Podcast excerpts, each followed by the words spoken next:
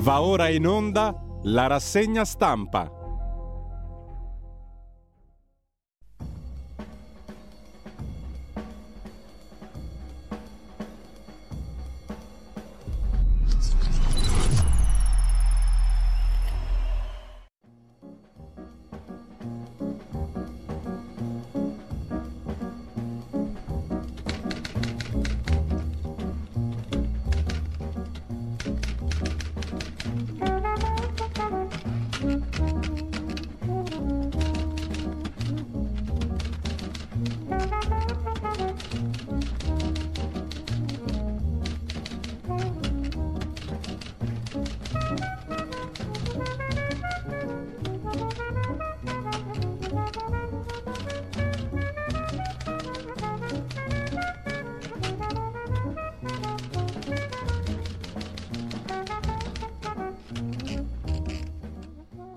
Cordiale buongiorno a tutte le ascoltatrici e a tutti gli ascoltatori da Giulio Cainarca. Ben trovati all'appuntamento con la rassegna stampa. Pare che sia martedì 15 di novembre, sono le 7.30, siamo in perfetto orario, radiolibertà.net. Non perdete troppo tempo, non lo perderemo neanche noi, radiolibertà.net. C'è tutto quello che non serve e anche quello che serve, incredibilmente. Pure il pulsante sostienici, cioè sostenete noi, Radio Libertà. Andiamo subito a vedere le notizie di oggi dalla prima pagina dell'agenzia ANSA, sempre.it, è disgelo tra Xi e Biden, no al nucleare in Ucraina, dicono i due capi rispettivamente di Cina e Stati Uniti a Bali al G20. È durato poco più di tre ore il primo colloquio tra i due dal 2017. Non si vedevano da cinque anni abbondanti. I leader hanno concordato sul divieto di usare armi nucleari in Ucraina. Sì, a Biden ha detto che Taiwan è la prima linea rossa da non superare. Fonti cinesi fanno sapere sull'invasione russa in Ucraina. Vladimir Putin non disse la verità ai leader di Pechino. Insomma, la Cina prende le distanze da Putin.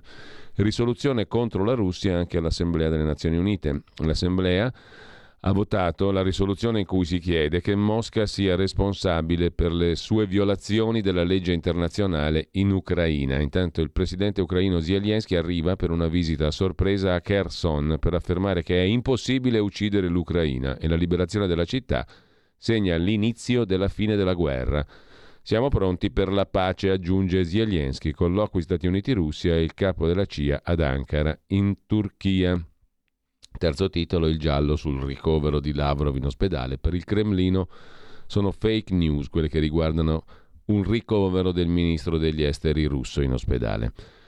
Sempre dalla prima pagina dell'agenzia ANSA, Unione Europea e soccorsi in mare, non c'è differenza tra navi ONG e altre. Nell'obbligo di salvare le vite in mare non c'è differenza fra navi di organizzazioni non governative o altre navi. È un obbligo chiaro e inequivocabile, ha detto la portavoce della Commissione dell'Unione Europea.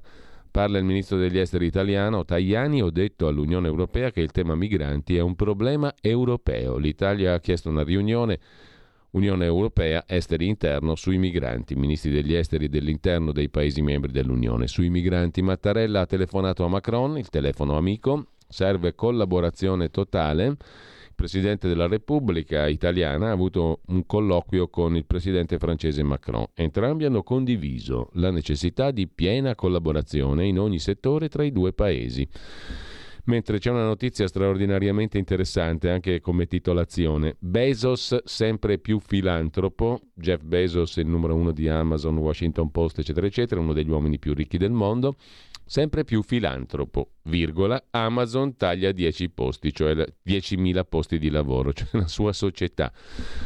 Il filantropo coincide con il fatto che taglia i posti di lavoro. Il miliardario annuncia che donerà la maggior parte del suo patrimonio e licenzia come tantissimi altri nelle big tech americane. Silicon Valley ha perso 100.000 posti di lavoro dall'inizio dell'anno.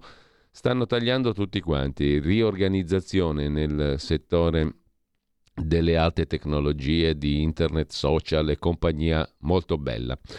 Mentre per quota 41 torniamo all'Italia, pensioni circa 700 milioni a disposizione e una platea fino a 50.000 persone. Se il governo metterà in campo la possibilità di andare in pensione con 41 anni di contributi e almeno 62 anni di età, cioè quota 103, le risorse che potrebbero essere stanziate in manovra dovrebbero essere intorno a 700 milioni di euro per una platea totale di 45-50 mila persone, ma è probabile che le uscite reali si fermino alla metà della platea.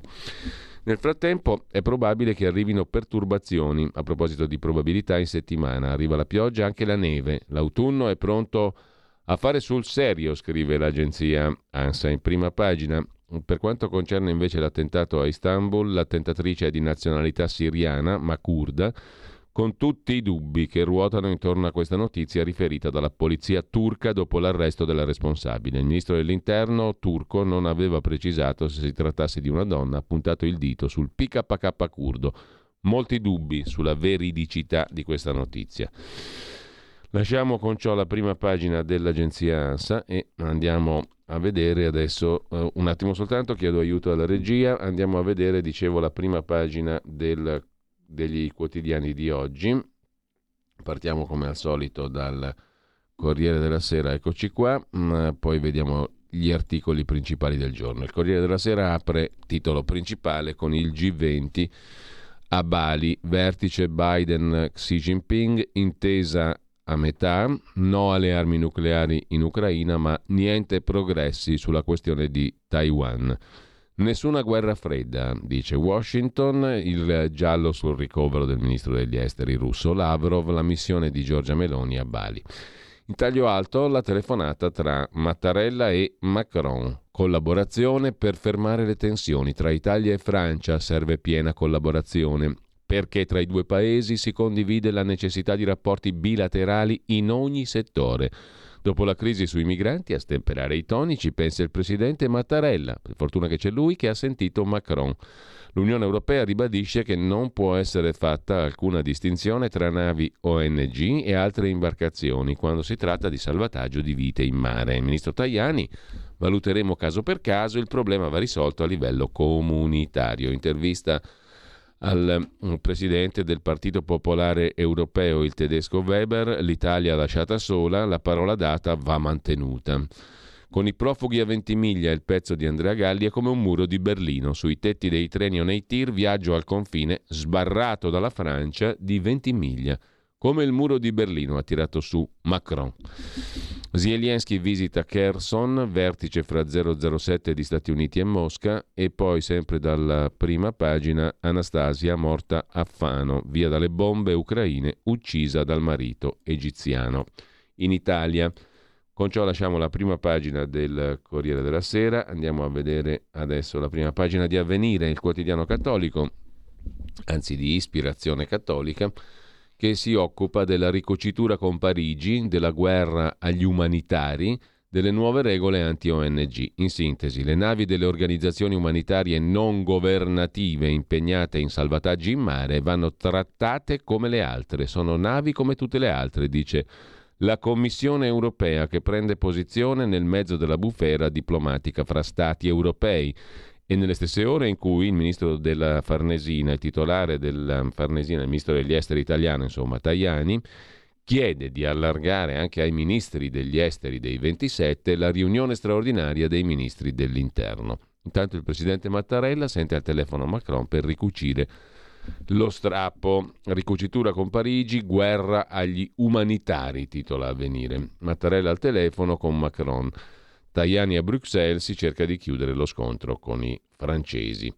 Altri due suicidi in cella, una tragedia da fermare, quella delle carceri italiane, scrive ancora a venire, poi la rete unica per le telecomunicazioni, i piani del governo, lo vedremo a parte, forte ritardo sul 5G, fa sapere il ministro per le imprese per il Made in Italy Adolfo Urso. Lo vedremo appunto con un paio di articoli dedicati a questa questione della rete unica e del 5G. In taglio alto su avvenire anche la stretta di mano fra Biden e Xi Jinping, possibile svolta, mentre Zelensky vede la pace più vicina. E lasciamo con questo anche avvenire, andiamo a vedere domani di Carlo De Benedetti e Stefano Feltri, l'abuso dei medici a gettone a rischio la sanità pubblica. Un'esclusiva firmata da Giulia Merlo, la lettera dell'ANAC, dell'Autorità Nazionale Anticorruzione, al governo.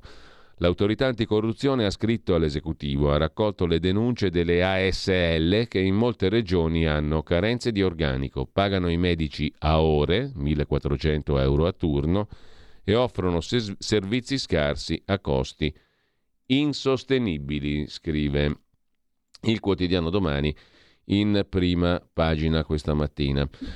Prima pagina dedicata ai mali della sanità, tra l'altro il documento di economia e finanza, il DEF, ha effettivamente ehm, messo un taglio, ha dato un taglio alla spesa sanitaria, su questo, su questo non c'è dubbio e questo è un punto critico eh, rispetto mm, alla situazione della sanità post-Covid. L'Italia chiusa nelle cupe frontiere di Giorgia Meloni, è il titolo dell'articolo di fondo della politologa Nadia Urbinati, ma l'articolo principale è dedicato appunto alla questione sanitaria e questa è una questione sulla quale vedremo altri allarmi nel corso della rassegna stampa. Intanto da domani passiamo Passiamo a dare un'occhiata un attimo solo, eccoci qui, al Fatto Quotidiano di Marco Travaglio, apertura su Biden, Xi Jinping e Putin che trattano. L'Unione Europea litiga, summit Stati Uniti-Cina e vertice sull'Ucraina fra capo della CIA e 007 russi. L'Europa è spaccata, spacciata, con gioco di parole titola il fatto. Dispetti tra Ursula e Michelle, mentre le vere potenze parlano di Kiev e di Taiwan. L'Europa non conta un cacchio, scrive in sostanza il fatto quotidiano. Fanno tutti i sovranisti in casa propria. Europa al punto più basso, tutti contro tutti, su gas, guerra, immigrati e tassi. Intanto Erdogan rifiuta le condoglianze statunitensi, Erdogan usa i morti e i feriti nella strage contro il suo nemico più comodo, i curdi. Ma um, l'incolpazione dei curdi non regge per moltissimi osservatori. In ogni caso, lasciati gli argomenti d'apertura, sul fatto di oggi c'è da segnalare in taglio alto la frase del giorno. Per distribuire i fondi PNRR alle scuole si useranno i test invalsi per, virgolette, schedare gli studenti fragili. A pagina 6 la mappa degli svantaggiati che si scorderanno il merito. Andiamo a pagina 6 per capirne di più. Test invalsi, gli alunni schedati per distribuire i fondi alle scuole. Non solo statistiche, individueranno i fragili da inserire nelle attività. La denuncia di Roars, zero contraddittorio, genitori e insegnanti ignari. Messa così io non ci ho capito niente. Gli studenti delle scuole che riceveranno i fondi del PNRR contro la dispersione scolastica sono fragili e quindi in situazione di disagio. A logica potrebbe aver senso, ma non saranno i docenti a dirlo, bensì i test standardizzati invalsi. Nell'era del neo ministro del merito Valditare e dell'enfasi su sport e industria, nelle scuole iniziano a circolare le prime liste. A dare l'allarme l'associazione ROARS, che sta per Return on Academic Research and School. Il rischio è una profilazione, per dirla con invalsi, individuare precocemente gli studenti maggiormente esposti ai rischi connessi all'insuccesso scolastico. Non continua a non capirci nulla e quando non ci capisci niente dal primo capoverso lasci perdere l'articolo e te ne fotti. Questa è una regola di salute mentale. Non ho capito cosa vuole denunciare il fatto quotidiano. Eh, torto loro, non del lettore, perché non si capisce nulla. In ogni caso, prima pagina del fatto ancora la questione del reddito di cittadinanza da salvare, dicono anche le ACLI, i lavoratori cattolici, il lavoro povero crea i divanisti. Si va verso le regionali, PD 5 Stelle, guerra a Roma, dialogo vietato a Milano. Continuano a non capirsi Giuseppe Conte e Enrico Letta, scrive il fatto. C'è una notizia curiosa invece in prima pagina, anzi due per la verità a pagina 11, ci andiamo subito a vederla. Sono entrambemente notizie eh, curiose e da pagina 1 ci traslochiamo a pagina 11 per scoprire che il giovane Scopelliti, Giuseppe Scopelliti, mm, ex governatore della Calabria, a 55 anni si becca una pensioncina di 4.600 euro lordi al mese. Il giovane Scopelliti prende l'anticipo della pensione. Fu condannato per falso a 4 anni e 7 mesi nel 2018 in Cassazione per i conti del comune di Reggio Calabria, da lui amministrato come sindaco fino al 2010. Il reato d'abuso di ufficio invece si è estinto. Definitiva anche l'interdizione per 5 anni dai pubblici uffici prenderà un assegno decurtato per l'anticipo sui 60 anni. A volte ritornano, scrive il Fatto Quotidiano, e lo fanno con un vitalizio da 4.694 euro lordi. La Calabria non smette mai di stupire. È la regione dove tutto è possibile, tutto è legale, anche dare un corposo assegno mensile a un baby pensionato di 55 anni come l'ex governatore Giuseppe Scopelliti. Nell'aprile del 18 l'ex sindaco di Reggio Calabria dal 2002 al 2010 è stato condannato in via definitiva per falso. A quattro anni e sette mesi di carcere, processo sui bilanci del comune. Il provvedimento della regione che dà la pensione a Scopelliti è stato pubblicato il 7 novembre. A decorrere dal 1 ottobre 22, l'ex presidente di giunta, ex presidente del Consiglio, percepirà la pensione per i suoi 11 anni, 2 mesi, 24 giorni trascorsi nei palazzi della politica calabrese durante la sesta, settima, nona legislatura. Scopelliti ha presentato domanda in regione il 28 marzo del 2022. Tecnicamente i vitalizi in Calabria scattano al compimento del sessantesimo anno di età, ma si può chiedere un primo assegno ridotto dai 55 in poi, quindi ha fatto quello che si può fare sostanzialmente. L'altro articolo è dedicato invece a Carlo Nordio capo segreteria del ministro Nordio, un avvocato che organizzava le cene con Palamara, diciamo che è esperto l'avvocato, nominata l'avvocata, anzi Rubinetti, nel 2019 in casa sua una serata tra toghe con finalità propagandistica. Giuseppina Rubinetti è nel mirino del fatto quotidiano. Presidente del, con, del Consiglio di amministrazione di Equitalia Giustizia SPA componente del consiglio di amministrazione della Fondazione Luigi Einaudi, membro del comitato direttivo dell'Accademia internazionale per lo sviluppo economico e sociale, e sono solo alcune voci, il curriculum di Giuseppina Rubinetti è lungo così, tanto che Carlo Nordio, che con lei siede nel consiglio di amministrazione della Fondazione Einaudi, l'ha voluta al Ministero della Giustizia come capo della segreteria. Sul sito dell'associazione si legge che Rubinetti è un avvocato dello studio Vietti, l'ex politico, e collabora con la cattedra di diritto commerciale del professor Michele Vietti, politico UDC, presso la facoltà di economia dell'Università degli Studi Internazionali di Roma. Quello stesso Vietti, già vicepresidente del Consiglio Superiore della Magistratura dal 10 al 14, deputato in quattro legislature, sottosegretario alla giustizia e all'economia. È nelle vesti di stretta collaboratrice di Vietti, ex numero 2 del CSM, che in quella stagione Rubinetti diventa un punto di riferimento. Il suo salotto entra nel novero dei più ambiti della capitale, con le toghe di diverse estrazioni e correnti che aspirano a un invito a cena dalla Rubinetti. Così il suo nome finisce nelle carte del cosiddetto scandalo Palamara. Carlo Nordio adesso la chiama a fare il capo della segrete- la capa della segreteria del ministro della giustizia, così sul fatto in prima pagina. Dal fatto ci manca l'articolo di fondo di Marco Travaglio, i nuovi putiniani.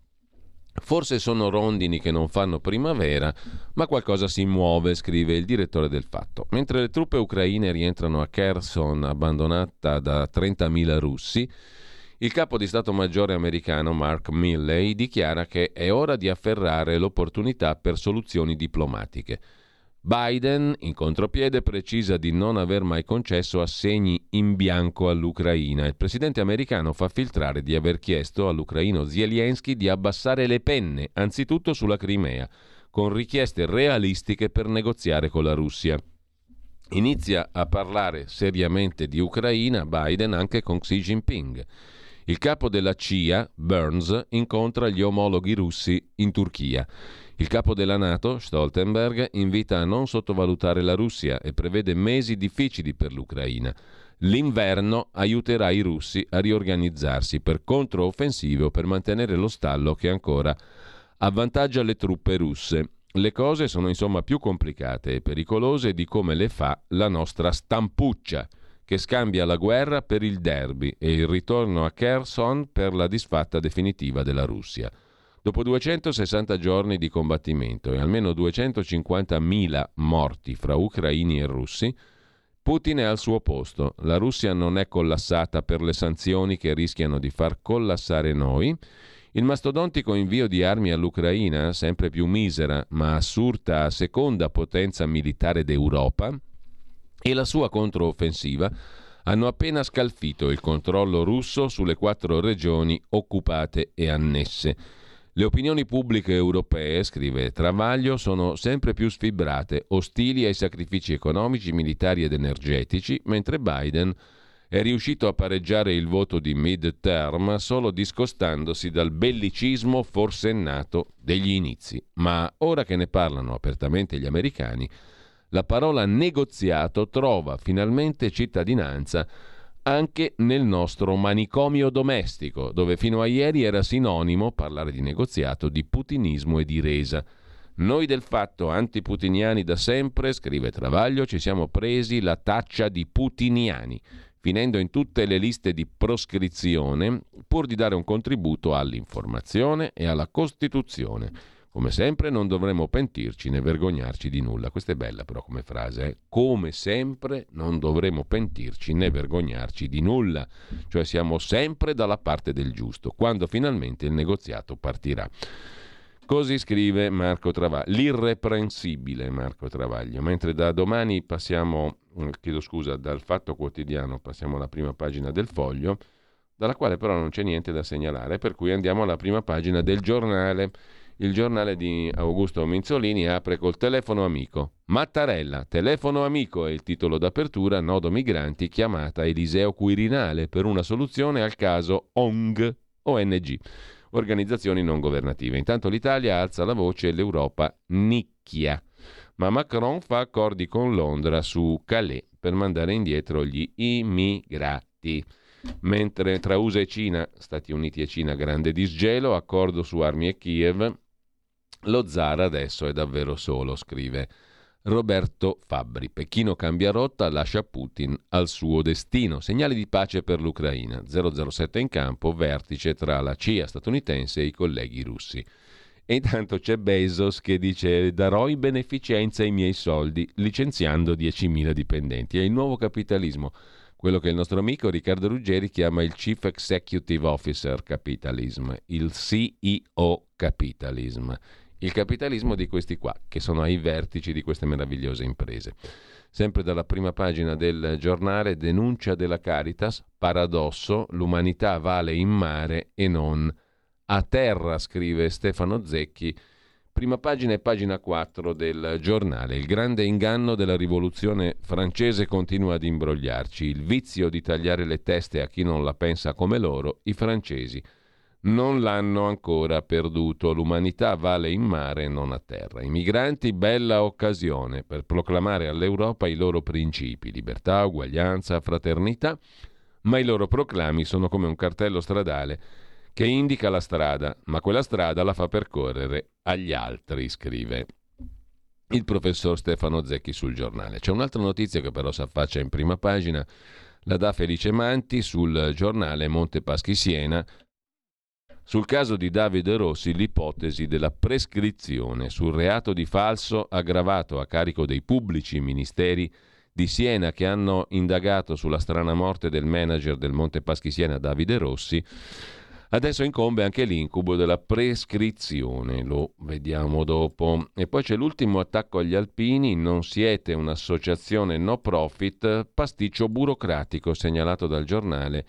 in prima pagina. Che succede? La minaccia ai nostri alpini, associazioni d'arma come gli alpini escluse dal terzo settore, non siete no profit, dovrebbero aprirsi agli esterni, a rischio il 5 per 1000, la denuncia dell'associazione alpini. Cambiamo le norme o andremo in crisi. C'è anche la storia pazzesca, la vediamo meglio dopo, del capo degli arbitri, Rosario Donofrio, procuratore degli arbitri di calcio italiani, Signor sì agli ordini dei boss mafiosi, sempre sull'attenti quando arrivavano le chiamate dei capi. Era un trafficante di droga, ma di quelli anche spicci che andava in giro a consegnarla. Le promesse ricevute sulle consegne di droga. Doppia vita. Per 5 kg ti faccio venire fuori 1000 euro. Robetta proprio anche di basso livello per il capo degli arbitri italiani. E lasciamo con questo la prima pagina del giornale. Kurda arrestata, attentato a Istanbul. Ma l'inchiesta non convince, scrive ancora sul giornale Luigi Guelpa e poi c'è una bella doppia paginata sullo scrittore Manganelli, scrittore milanese, la vita tragica e ironica di un Bastian contrario senza bandiere. Lo ricorda anche a pagina 25 del giornale Giordano Bruno Guerri. La vita e le opere come una hilaro tragedia, una delle opere appunto di Giorgio Manganelli, scrittore milanese, recitata aspettando che l'inferno cominci a funzionare. Nasceva cent'anni fa. A un secolo dalla nascita a Milano, la biografia dell'autore, scritta dalla figlia. Ci torniamo sopra dopo se abbiamo tempo, perché con la cultura non si mangia, per cui prima le cose importanti. Lasciamo il giornale, il giorno apre la sua prima pagina con i soliti due titoli principali. Benefit in busta paga, chi ci guadagna? Sale a 3.000 euro la soglia esentasse delle spese rimborsabili ai dipendenti. I cosiddetti fringe benefits o che dir si voglia welfare aziendale, cioè le spese che i dipendenti possono vedersi rimborsate per il loro welfare personale. Rientrano anche bollette e benzina, ma i tempi sono stretti. Sulle pensioni la ricetta Will basta quote.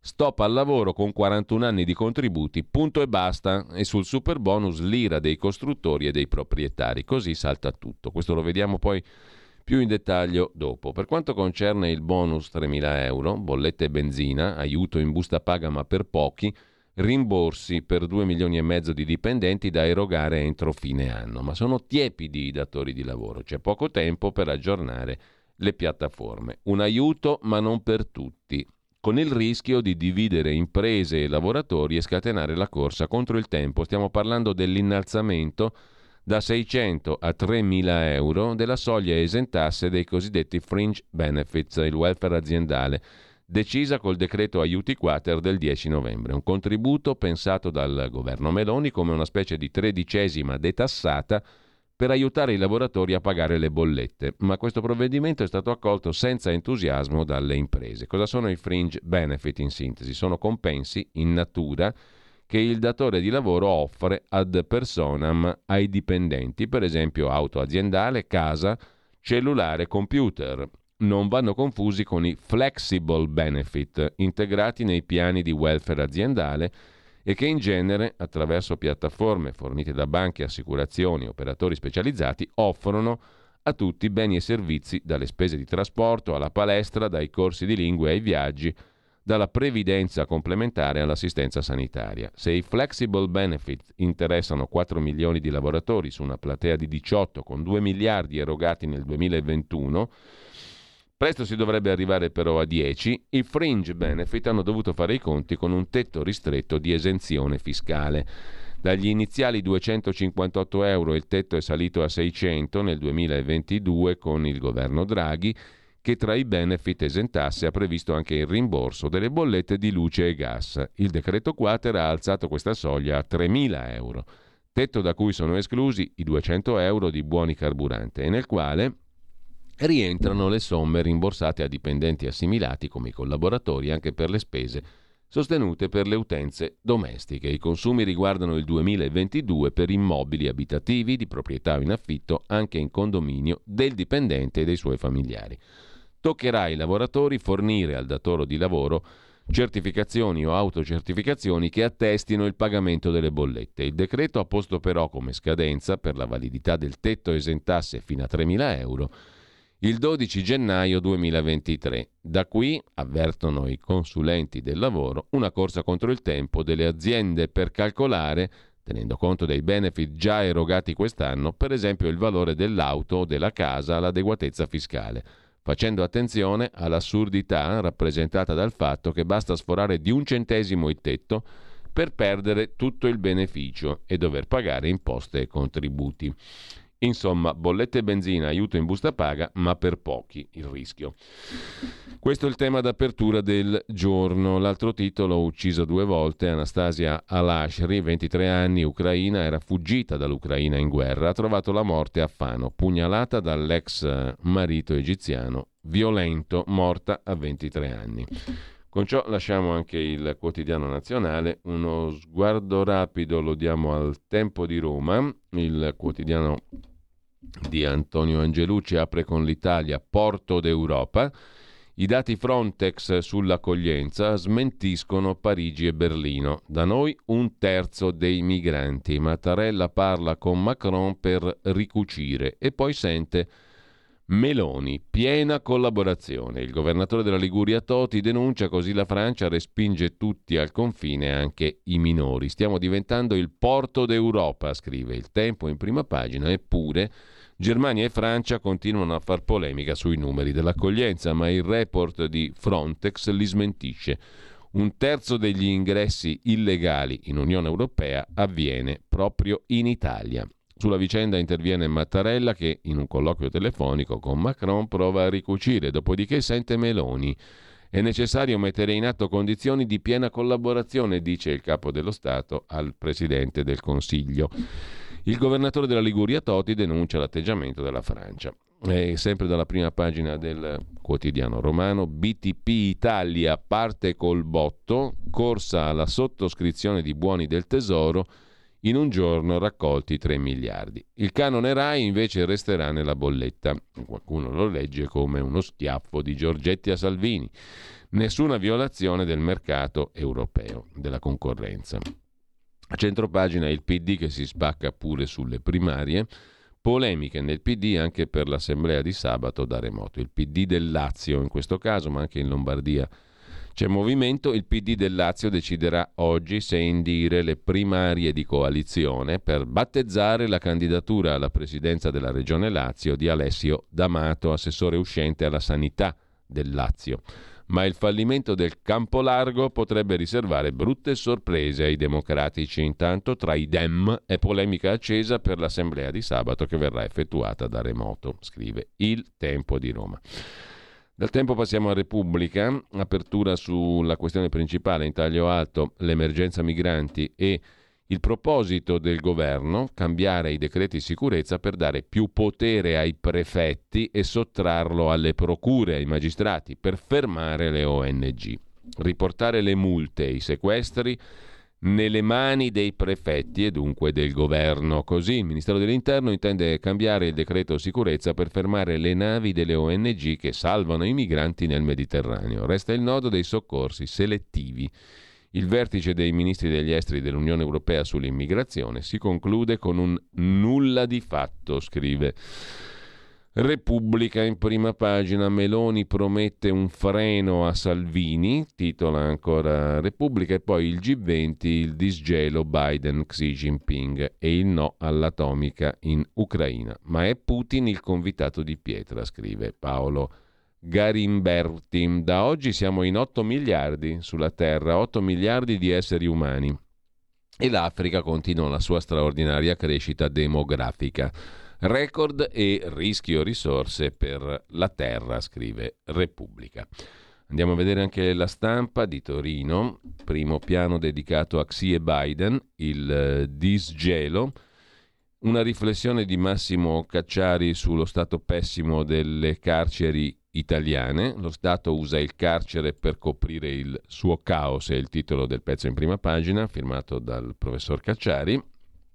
E poi ancora in primo piano migranti, Mattarella e Macron e la questione di Zelensky a Kherson. Siamo pronti per la pace, dialogo fra la CIA e eh, la Russia, fra il servizio americano Counterintelligence Agency e i corrispondenti russi. La, lo zar è nudo, scrive Anna Zafiesova, mentre per quanto concerne il decreto flussi, Piantedosi lo sta preparando, scrive in retroscena Grazia Longo, mentre dalla portavoce della Commissione europea Hipper arriva il monito a non fare differenze tra navi di ONG e altre navi, il Ministero dell'Interno italiano Piantedosi continua a lavorare sul piano normativo per il nuovo decreto. Con ciò lasciamo anche la stampa, andiamo a vedere la verità di Maurizio Belpietro, l'apertura della verità di stamani è sulla questione dei vaccini Pfizer e Moderna che ora indagano danni al cuore dopo il vaccino. Sono le stesse società produttrici adesso ad indagare, scrive Alessandro Rico. Big Pharma più sensibile di EMA e AIFA, cioè delle agenzie del farmaco europea e italiana, sugli effetti avversi.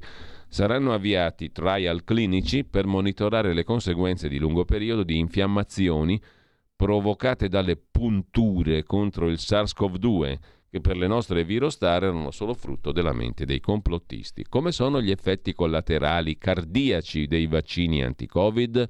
Secondo i regolatori, molto rari, rari al massimo possibili. L'Associazione dei cardiologi italiani l'anno scorso descrisse così la miocardite post-infezione, lieve e autolimitante. Insomma, le nostre autorità di controllo sono talmente modeste che perfino Pfizer e Moderna indagano di più sui danni cardiaci dei loro stessi vaccini. Il commento del direttore Maurizio Belpietro invece è dedicato agli amici europei, la chiamano umanità e ipocrisia. E se facessimo come loro, se facessimo come gli europei, per esempio, che ne so, viene da dire come i danesi, per farci rispettare dai francesi facciamo come loro con gli immigrati.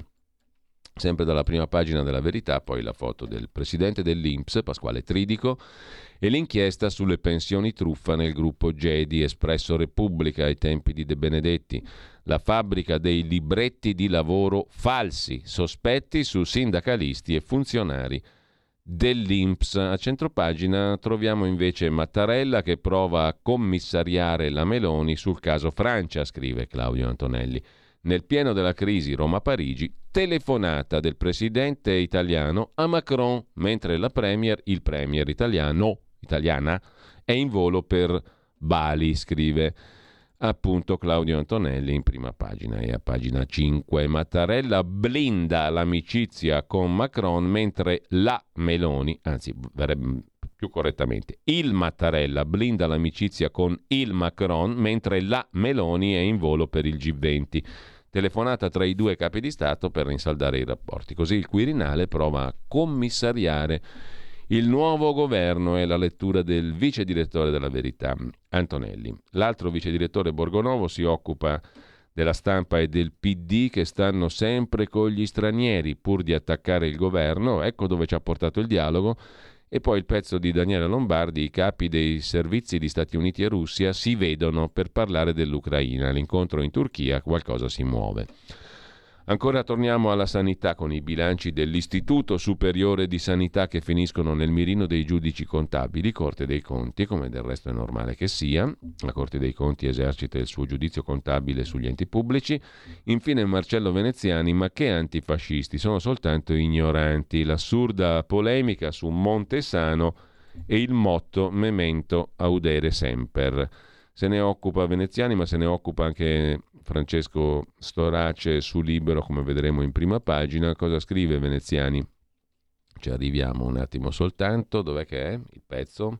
Che l'abbiamo perso. Dalla prima pagina ci siamo smarriti. A pagina 17 dice la prima pagina, ma a pagina 17 non mi pare che ci sia il pezzo di Veneziani, che però recupereremo prontamente. A pagina 17 è il Ghenò. Quindi dove sarà finito? Ce lo siamo perso. Insomma, comunque, mm, scetticismo di Marcello Veneziani sul caso Montesano. Infine, la RAI fa un film sull'eroe del simbolo maledetto, cortocircuito ridicolo.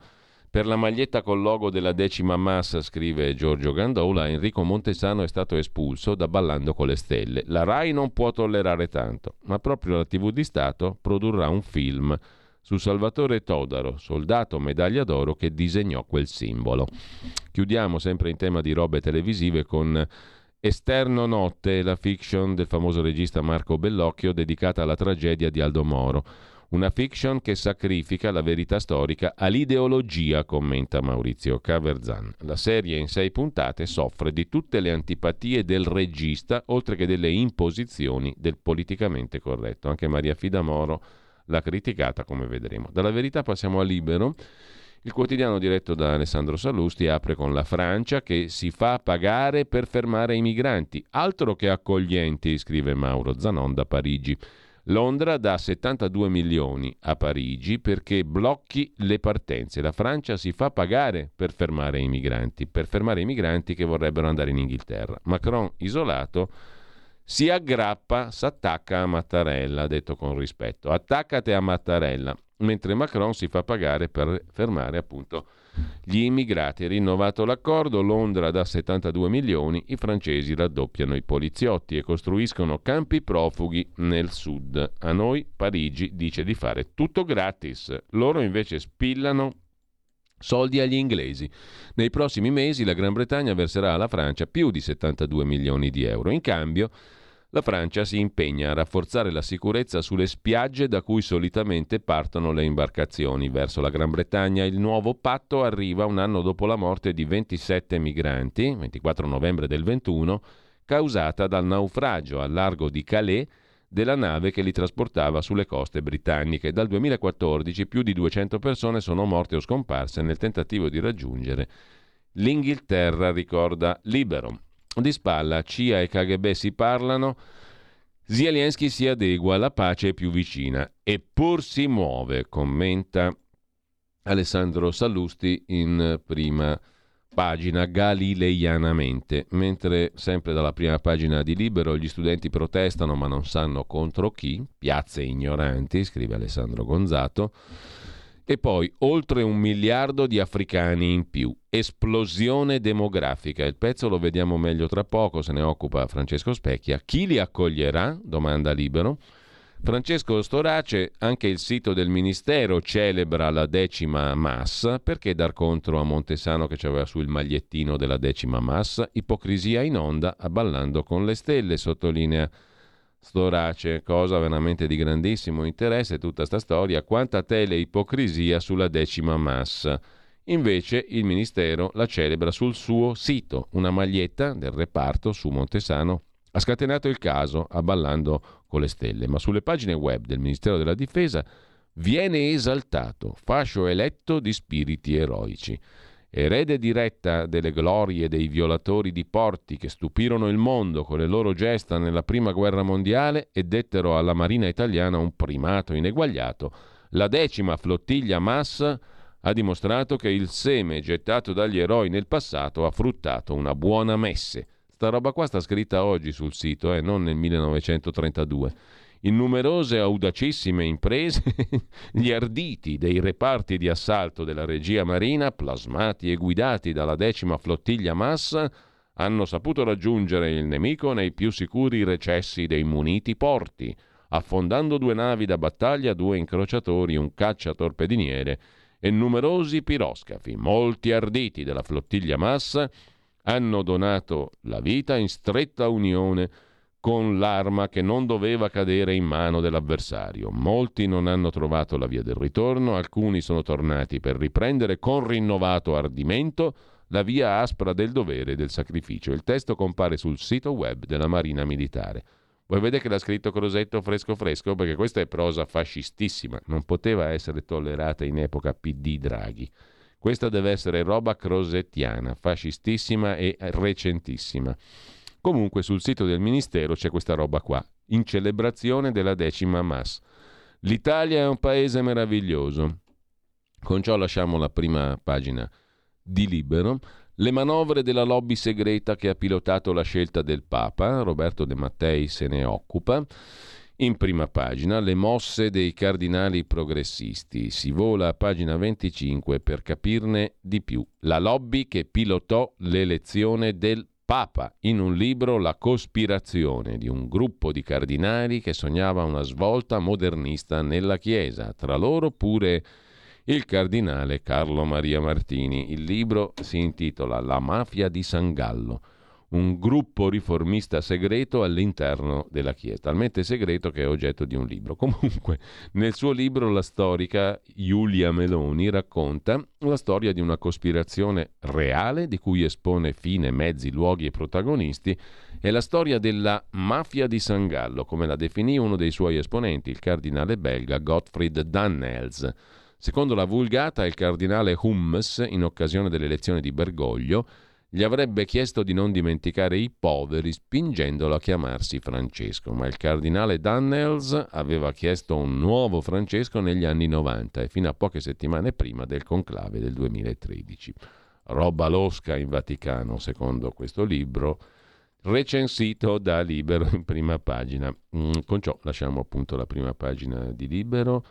Dove andiamo di bello adesso? Andiamo dai nostri amici del quotidiano di Sicilia che apre con il mezzogiorno di vuoto, non di fuoco. Qualità della vita, Italia spaccata, il nord eccelle, il sud affonda, si spopola e colleziona ultimi posti nelle varie classifiche. Colmare il divario è una sfida per il governo. L'inchiesta a pagina 7 del quotidiano di Sicilia.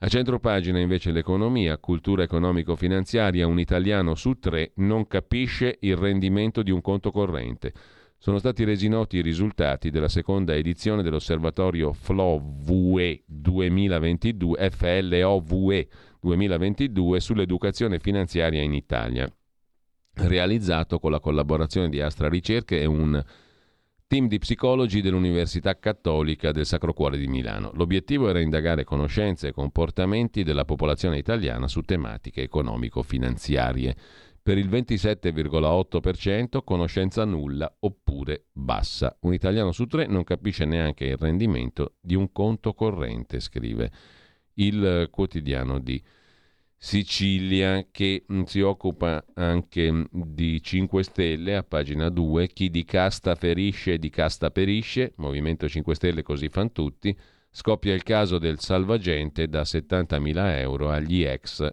Crimi e Taverna grillini con le bocche cucite. La notizia sta rimbalzando da un quotidiano all'altro. Il Movimento 5 Stelle sembrerebbe avere ceduto adeguandosi alle logiche dei partiti e per salvare Paola Taverna, quella che diceva che per giustificava già a suo tempo il voltafaccia sui privilegi dicendo era tutta un'altra epoca quando eravamo contro, comunque per salvare Taverna e Vito Crimi, rimasti fuori dal Parlamento per la regola del secondo mandato, avrebbero preparato due contratti da 70.000 euro all'anno per premiare i due più meritevoli che verranno pagati con i fondi a disposizione dei gruppi parlamentari, cioè pagati dai contribuenti. Chi di casta ferisce, di casta perisce, scrive il quotidiano di Sicilia. Pagina 7 vi ricordo appunto l'inchiesta, una pagina dedicata questo tema, questo macro tema della qualità della vita. Il mezzogiorno è alla deriva, i sindaci virtuosi indicano la strada ai colleghi. Treviso e Cuneo prime per gestione di rifiuti e sicurezza sociale. Catania e Siracusa fanalino di coda. Tra le sfide più insidiose per il nuovo governo nazionale, colmare il divario tra nord e sud del paese, che negli ultimi decenni, anziché diminuire, è cresciuto a dismisura a offrire una panoramica dello squilibrio che persiste tra l'Italia settentrionale che viaggia a velocità sostenuta e quella meridionale che arranca, è la classifica qualità della vita stilata da Italia Oggi, Università La Sapienza di Roma, Cattolica Assicurazioni, giunta alla ventiquattresima edizione. Due classifiche, un risultato. Sono stati pubblicati gli studi di Italia Oggi e Sole 24 Ore dedicati alle province italiane. Il Sud continua ad arrancare. Sfida epocale, scrive il quotidiano di Sicilia. Per il governo retto da Giorgia Meloni l'unica strada per spingere sul pedale della crescita è limare la sempre più ampia differenza tra nord e sud, Treviso e le buone pratiche da condividere. Abbiamo chiesto, scrive il quotidiano di Sicilia, a Mario Conte, sindaco leghista del comune di Treviso, la ricetta del successo del territorio da lui amministrato in ambito ambientale. Treviso ha promosso negli anni politiche ambientali concrete, adottando un piano di riforestazione urbana che ha portato migliaia di alberi ad alto coefficiente di mitigazione ambientale nei quartieri, fra parchi urbani e boschi periurbani, racconta il sindaco di Treviso, Conte. Un bando caldaie rinnovato negli anni ha sostituito 290 impianti obsoleti e poi piste ciclabili e messa in sicurezza dei marciapiedi per favorire la mobilità sostenibile a emissioni zero. La raccolta differenziata è il fiore all'occhiello grazie all'ottimo lavoro svolto sia nella raccolta porta a porta che nella fase successiva, quella del riciclo. Così Spiega il sindaco di Treviso. Andiamo a vedere velocemente anche il primo piano del riformista di Piero Sansonetti, l'autore dell'articolo peraltro d'apertura, il direttore. L'Europa si vergogna dell'Italia e noi pure, i disastri del governo Meloni in tema di immigrazione. E poi il Montesano giullare e la verità di Stato. L'attacco sistematico all'antifascismo, scrive Michele Prospero con la sua maglietta intonata a nostalgia fascista. Montesano è un giullare a corto di creatività, ma il suo gesto rientra in un clima. Il clima è quello dell'attacco sistematico all'antifascismo. Il manifesto apre con la pace fredda, Xi Jinping Biden e Italia-Francia Mattarella. Scende in campo. Il Sole 24 Ore, il quotidiano di Confindustria, mette in evidenza la questione pensioni. A 62 anni con quota 41, cioè sarebbe una quota 103. Uscite anticipate dal lavoro con 62 anni di età e 41 di contributi per il solo 2023, oppure sfruttando opzione donna e l'anticipo pensionistico, l'APE sociale, oltre a quelli ordinari. Sarebbe questo il pacchetto di misure. Nel frattempo le assunzioni di lavoratori sono in forte caduta. A novembre le imprese hanno programmato 38.000 assunzioni, il 20% in meno rispetto a ottobre, il 17,7% in meno rispetto a un anno fa. Sulle telecomunicazioni il governo al nodo della rete unica dice il ministro Urso, serve il controllo pubblico. Pensate che noi ci occupavamo di questo tema della rete unica, del controllo pubblico della rete, perché era un'infrastruttura essenziale, costruita coi soldi degli italiani, perché la rete telefonica è stata costruita coi soldi degli italiani, un'infrastruttura che, che doveva consentire la concorrenza tra gli operatori, pur essendo in mano a una società sola finché c'è stato il monopolio, cioè ASST, Telecom, SIP, eccetera, eccetera. Se ne parlava dal 98 quando c'è stata la liberalizzazione. La rete doveva rimanere di proprietà pubblica sostanzialmente per consentire a tutti gli altri concorrenti di non avere il monopolio della rete che ti dà una posizione di privilegio straordinario. Niente di tutto ciò, adesso parliamo della rete che deve essere a controllo pubblico nel 2022. Comunque, auguri, tanti auguri. E andiamo a vedere anche adesso la prima pagina della Verità e Affari di Belpietro e Bechis, risparmi, BTP Italia ruba, l'abbiamo visto prima, e poi la criptovaluta non si ride più. È andato giù uno dei principali, è crollato uno dei principali finanziatori di Joe Biden, un uomo ricchissimo che è diventato molto più povero, da 64 miliardi di patrimonio è passato a 991 milioni cioè praticamente 65 volte in meno. Vedremo la parabola di questo finanziatore di Joe Biden in un articolo tra poco. Intanto Italia Oggi, ultima prima pagina, si occupa di crisi di impresa snobbata, presentate solo 485 istanze di composizione negoziata, mentre 545 ricorsi sono fermi in attesa della documentazione che deve arrivare da Agenzia delle Entrate e INPS. Il codice della crisi di impresa, che è in vigore dal 15 di luglio, non funziona, tanto per cambiare. A livello nazionale sono state presentate solo 485 istanze di composizione negoziata di crisi di impresa Altri 545 ricorsi sono fermi in attesa delle cartacce burocratiche che gli enti pubblici, Agenzia delle Entrate e INPS provvedano a consegnare i certificati obbligatori per dare il via alle richieste di nominare il professionista esperto indipendente che aiuti le imprese in difficoltà.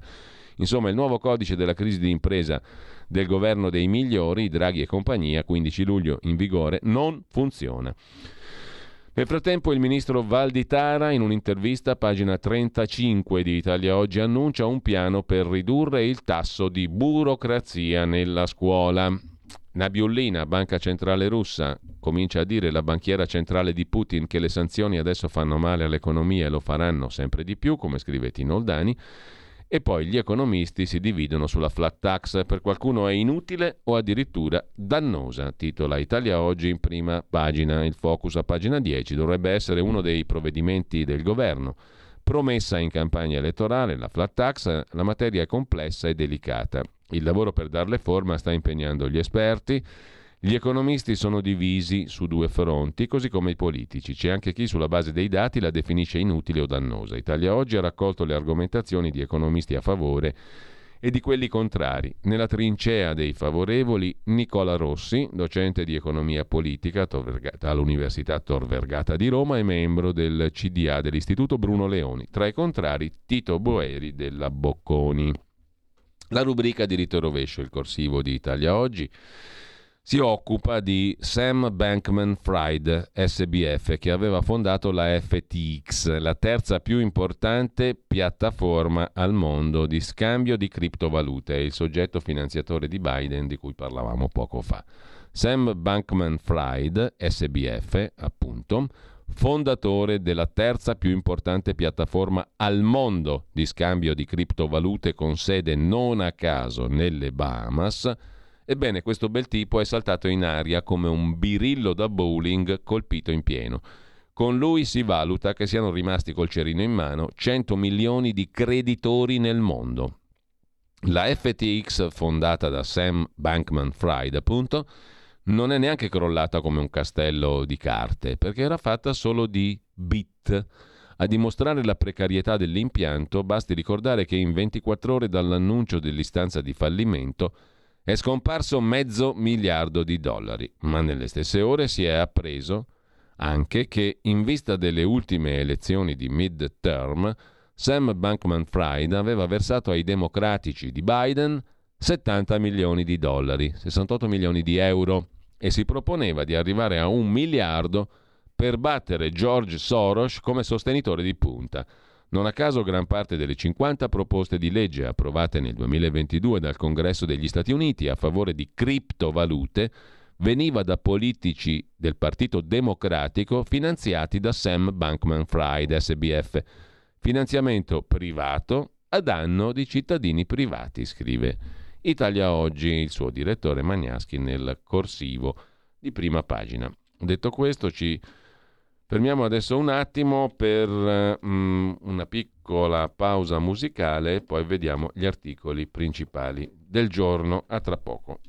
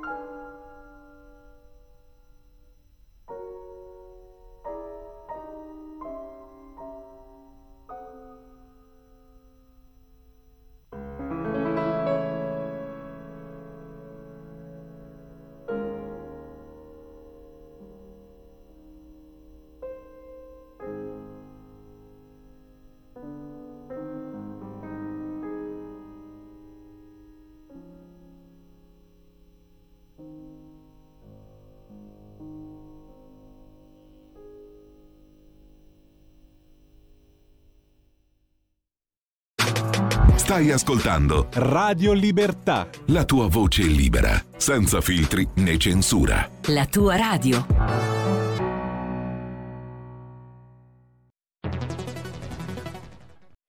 C'è chi te la racconta sbagliata e chi te la racconta male. C'è chi te la racconta tagliata e chi te la racconta al contrario e chi non te la racconta affatto. QDS te la racconta giusta Ogni giorno la tua terra, il suo presente, le sue attese, la sua volontà di rinascita. Leggi, abbonati, scegli il quotidiano di Sicilia. L'informazione giusta per crescere insieme.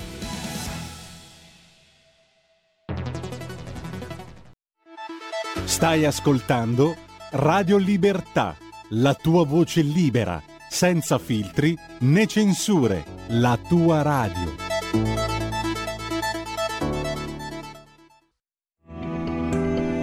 Il meteo.it presenta le previsioni del giorno.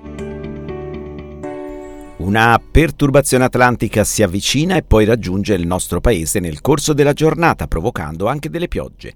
Al mattino precipitazioni diffuse al nord-ovest, mentre sul resto del paese il tempo sarà sostanzialmente asciutto, sia pure con presenza di molte nubi a carattere irregolare. Nel pomeriggio i fenomeni andranno via via spostandosi dal nord-ovest verso il nord-est, eppure verso la Toscana, l'Umbria e il Lazio. Sui restanti settori la situazione non cambierà invece in maniera particolare. Per ora è tutto da ilmeteo.it dove il fa la differenza anche nella nostra app. Una buona giornata da Lorenzo Tedici. Avete ascoltato le previsioni del giorno. Il nostro impareggiabile Federico Borsari in regia ha acchiappato fuori col calendario in mano Jorge Bolet, pianista cubano che mm, poi fu naturalizzato statunitense nel 1944, nasceva, nasceva oggi, il 15 novembre del, 14, del 1914 a La Habana, pianista e direttore d'orchestra. L'abbiamo ascoltato nel Liebestraum di Liszt eh, celeberrimo legò il suo nome soprattutto a numerose interpretazioni appunto di Liszt ma anche di Chopin e fu un virtuoso del pianoforte. Intanto eh, come di consueto a quest'ora cerchiamo di aprire una piccola finestra anche su quello che succede quello che succede in radio dopo la rassegna stampa, questa mattina c'è il filo diretto, la voce di chi ascolta, 9.30, 10.30, gli argomenti di attualità, le vostre opinioni a ruota libera. Dopodiché abbiamo uh, oltre la pagina. Vedremo dopo il menù di Pierluigi Pellegrini alle 12 Alto Mare, il talk di Sara Garino con svariati ospiti e eh, ce lo dice, ce lo racconta di che cosa si parla e con chi la stessa Sara Garino. Buongiorno Sara. Buongiorno Giulio, buongiorno a tutto il pubblico. Allora Giulio, quest'oggi parliamo di economia cercheremo di fare quello che si dice il match tra numeri, numeri che quotidianamente ci vengono propinati dai giornali, dai report, dai vari documenti che approcciamo e la realtà. Numeri e realtà a volte in apparente contrasto, per esempio ieri è uscita la notizia stante la quale nel mese di novembre ci sarebbero preventivate 382.000 assunzioni da parte delle imprese, 1 milione,2 da qui ai prossimi tre mesi, quindi nel trimestre novembre 2022, gennaio 2023, ma, ma oltre a questi numeri c'è corrispondenza concreta poi con quello che succede sui nostri territori all'interno del nostro tessuto produttivo.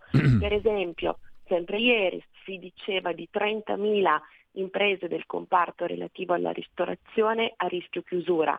E un sostanziale disallineamento tra richieste e competenze che copre il 46,3% dei potenziali posti disponibili, quindi manca anche il personale atto a coprire e svolgere quelle mansioni. Come componiamo il tutto? Vedremo di capirlo quest'oggi con Mariano Bella, che è direttore dell'ufficio studi di Confcommercio, e poi con Alberto Gusmeroli, deputato della Lega, presidente della decima commissione attività produttive. Bene, appuntamento allora alle ore 12. Grazie a Sara Garino. Buona mattina. Grazie Sara. mille Giulio, buon lavoro. Eh, vi ricordo anche il Cinegiornale, ore 20 e 30, perché in tema di declamazioni fascisteggianti come quelle che compaiono sul sito del Ministero della Difesa attualmente, oggi, a proposito della decima mass, non potete perdere il cinegiornale e la cozza. Alle ore 20 e 30 Antonino Danna in prima fila, così come a Zoom alle ore 18, dalle 18 alle 20, mh, mm, lo sportello amianto nazionale e l'imprenditore Fabrizio Protti che ha fatto un pubblico appello al governo in primo piano. E poi Edoardo Montolli, il suo fronte del blog e mh, mm, tra le altre cose salta beccando fra gli appuntamenti anche del pomeriggio vi eh, ricordo mh, mm, Pop Economia e Rumore. Alessandra Mori con numerosi ospiti a partire dalle 16 dalle 16 alle 17 due blocchi eh, Marcello Gualtieri economista um, Buddy Fox esperto di borse e mercati decreto aiuti quater bollette bonus sociale e la BCE tra il, i temi in discussione e poi Rumore con il senatore Gianluca Cantalamessa, capogruppo della Lega in Commissione Industria al Senato, le misure messe in campo dal nuovo governo per l'economia e le attività produttive. Conduce Alessandra Mori come tutti i martedì dalle 16 alle 17. Noi torniamo a questo punto agli articoli di oggi, dando, abbiamo visto le prime pagine, voglio partire quest'oggi da un articolo che non ha a che fare con ciò che è messo in prima pagina dai quotidiani vari, ma se ne occupa il giorno. Il giorno si occupa di questa storia nel suo dorso milanese e lombardo. È la storia di un incubo che è già lungo 20 mesi e che riguarda un imprenditore milanese, Andrea Costantino, che si trova ancora nella dépendance dell'ambasciata ad Abu Dhabi, prigioniero. Sto impazzendo, ho perso 30 kg Voglio riabbracciare i miei figli, dice Andrea Costantino, che riesce a far giungere la sua voce una vicenda giudiziaria kafkiana. Una sanzione da 275.000 euro gli impediscono di tornare a Milano. Andrea Costantino come è oggi lo potete vedere a pagina 5 del dorso milanese del quotidiano Il Giorno. L'incubo di Costantino non è ancora finito, scrive Anna Maria Lazzari. Sul giorno, appunto, da quasi 20 mesi l'imprenditore milanese si trova ad Abu Dhabi a causa di una complicata vicenda giudiziaria in cui lui si è sempre dichiarato innocente. Ha perso 30 kg e adesso anche la tenuta psicologica dell'uomo vacilla. Sono consumato anche emotivamente, mi sembra di impazzire, prenderei a testate il muro, dice il cinquantenne raggiunto al telefono nella dépendance dell'ambasciata italiana ad Abu Dhabi dove ha trascorso gli ultimi cinque mesi.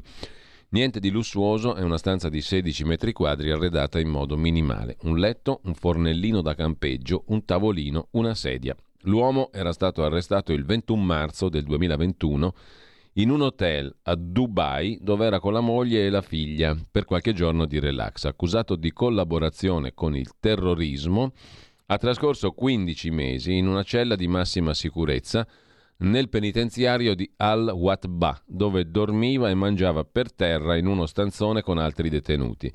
Il 30 maggio il procuratore generale di Abu Dhabi ha ordinato la sua scarcerazione collegando la scelta a maggiori interessi dello Stato e della nazione.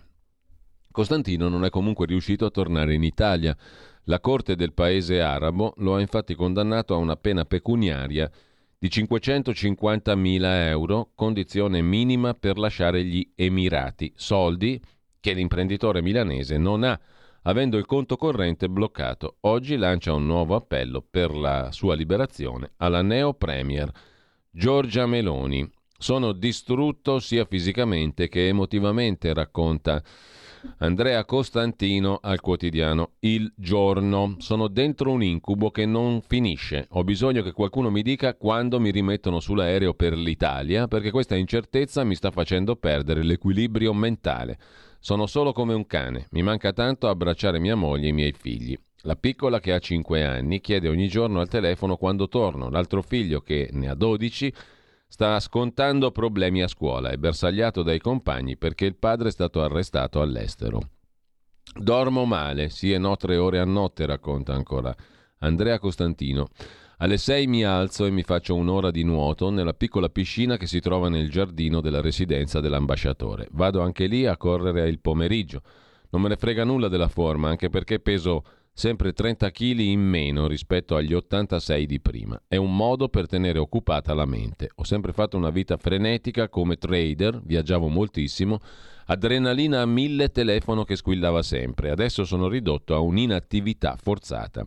Cerco di leggere molto, mi attacco a WhatsApp ma basta affacciarmi alla finestra per ripiombare nell'angoscia. Vedo un cancello da cui vorrei tanto uscire. Non posso, perché se lo facessi mi rispedirebbero in un carcere disumano.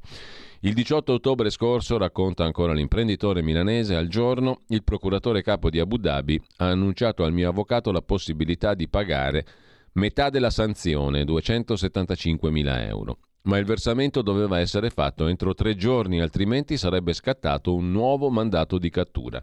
Non ho potuto pagare avendo i conti bloccati. D'altra parte non avevo neanche avuto rassicurazioni sul fatto che venissi liberato a fronte del pagamento.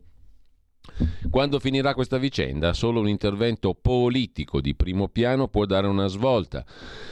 Ringrazio il presidente Mattarella che, mi è stato riferito, sta seguendo con attenzione la situazione e Luigi Maria Vignali, direttore generale per gli italiani all'estero e le politiche migratorie del Ministero degli Esteri, una persona d'oro che pubblicamente ha sostenuto la tesi della mia innocenza. Ho letto che settimana scorsa il nuovo ministro degli esteri, Tajani, ha avuto un colloquio telefonico col suo omologo degli Emirati Arabi ed è sicuramente un buon segnale. Mi appello ora al presidente Giorgia Meloni, conclude Andrea Costantino questa sua conversazione con Il Giorno. La prego, Giorgia Meloni, affinché intervenga il prima possibile per una soluzione politica che mi restituisca la libertà. Il fatto che abbia fatto un appello a luglio dell'anno scorso per la mia liberazione mi dà un po' di speranza. Sono nelle sue mani. Così si conclude la conversazione di Anna Maria Lazzari per il giorno con Andrea Costantino, da 20 mesi in carcere negli Emirati Arabi, ad Abu Dhabi. E ehm, lasciamo questa notizia, anzi questa conversazione, questa intervista con ehm, il, l'imprenditore milanese ancora detenuto là sostanzialmente per passare a un altro argomento, mh, mm, ovvero mh, mm, a Matteo Salvini, orgoglioso dei primi 23 giorni di governo. I segnali e la strada sono giusti, dice Matteo Salvini, ripreso in una pillola dall'agenzia Agi. Sono orgoglioso di questi primi 23 giorni del governo che credo abbia dato segnali giusti e intrapreso la strada giusta, dice il vice premier e ministro delle infrastrutture Salvini, inaugurando il prolungamento della tangenziale Ro-Monza a Paderno Dugnano. C'è una quantità ingente di risparmio pubblico e privato pronto a investire in infrastrutture in Italia. Quando parlo di infrastrutture non parlo solo di strade e autostrade, ma parlo anche di caserme, parlo di carceri, parlo di tribunali, perché dal MIT dipende anche la manutenzione ordinaria e straordinaria di questi di questi manufatti, quindi attrarre capitali dal resto del mondo in Italia, perché il mercato italiano è assolutamente appetibile se accompagnato da un incentivo fiscale e da una riforma della giustizia seria, per investire in infrastrutture è uno degli obiettivi che mi do come Ministro. Quindi grazie e spero che questa sia la prima di una lunga serie di inaugurazioni. Qua vengo a dirvi grazie per il lavoro fatto da altri. Conto col mio umile intervento di mettere oggi le basi per inaugurare tante infrastrutture in Lombardia e non solo in Lombardia che qualcuno dopo di me inaugurerà nei prossimi anni e sono orgoglioso di questi primi 23 giorni del governo che penso abbia dato i segnali giusti e abbia intrapreso la strada giusta. Buon lavoro e grazie a chi ha permesso la realizzazione di tutto questo. Così Matteo Salvini inaugurando il prolungamento della tangenziale Rom-Monza a Paderno Dugnano, del quale si occupa il giornale. Si chiude il cerchio delle tangenziali milanesi, è stato inaugurato il tratto della Nord fino a Novate Milanese, completando il tratto Ro-Monza alternativo alla A4. Opere attese da decenni si deve velocizzare, ha detto Salvini. Il taglio del nastro ieri nella avveniristica galleria fonica di Paderno Dugnano. SOS del presidente Lombardo Fontana sulle infrastrutture, la nostra rete ferroviaria rischia di non farcela. Intanto Si chiude il cerchio delle tangenziali milanesi. Il prolungamento della tangenziale nord fino a Novate è stato inaugurato ieri, si è completato il collegamento Ro-Monza, un'opera importantissima, scrive il giornale, per la viabilità di Milano, quella aperta ieri con il taglio del nastro a cui ha partecipato il ministro Salvini, il presidente del Senato La Russa e il governatore Attilio Fontana, oltre al presidente e amministratore delegato di Milano Serravalle e Milano Tangenziali, Beniamino Loppresti e Pietro Boiardi. L'inaugurazione ha avuto il suo fulcro nella futuristica Galleria Fonica di Paderno Dugnano, opera segnalata tra gli esempi migliori di green technology autostradale, lunga 270 metri, presenta il lato orientato a sud completamente rivestito di pannelli fotovoltaici per soddisfare il fabbisogno energetico dell'opera stessa. Tra le compensazioni un sistema di viabilità ciclopedonale esteso ai quattro comuni attraversati dall'opera, interconnesso con quelli esistenti, completabili grazie all'apertura completa dell'asse autostradale che consente di liberare le aree che ospiteranno le piste ciclopedonali. Il tratto aperto ieri completa il collegamento tra la tangenziale nord A52 e la A50, la ovest di Milano, riqualificando la vecchia strada provinciale 46. Si chiude così l'anello delle tangenziali milanesi, percorso alternativo per gli spostamenti est-ovest rispetto al tratto urbano della A4 che è molto trafficato. Ha un'importanza strategica quest'opera, ha detto Attilio Fontana, presidente della Lombardia, perché costituisce un'alternativa al tratto urbano della A4 costantemente congestionato. Poi bisogna vedere quanto costa, ma questo è un altro discorso. Il giornale non ce ne informa. In ogni caso, Salvini salva opere per 10 miliardi, scrive invece Libero. Finanziamenti a rischio per 41 cantieri tra metro e ferrovie e il leader della Lega ha detto tra ANAS e rete ferroviaria c'è qualcosa che non va. Lavoro a provvedimenti d'urgenza, ha annunciato Matteo Salvini. Ci sono quasi 10 miliardi di opere pubbliche che rischiano di andare a ramengo nel giro di 4-5 giorni, forse meno. Cioè se l'iter per aprire i cantieri non ripartirà al più presto, quelle opere verranno definanziate, i soldi andranno persi. A denunciarlo il ministro Salvini, il vice premier, ha spiegato che al ministero ci sono tanti progetti, spesso e volentieri non mancano i soldi, li perdi, non li spendi.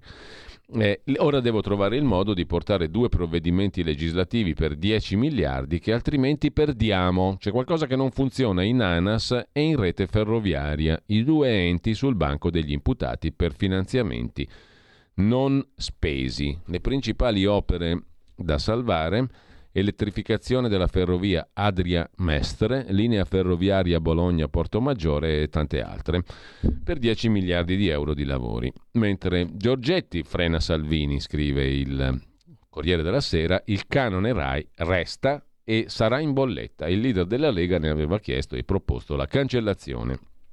Invece, scrive Marco Cremonesi sul Corriere della Sera, il canone RAI resta e rimane anche saldamente inserito nella bolletta elettrica.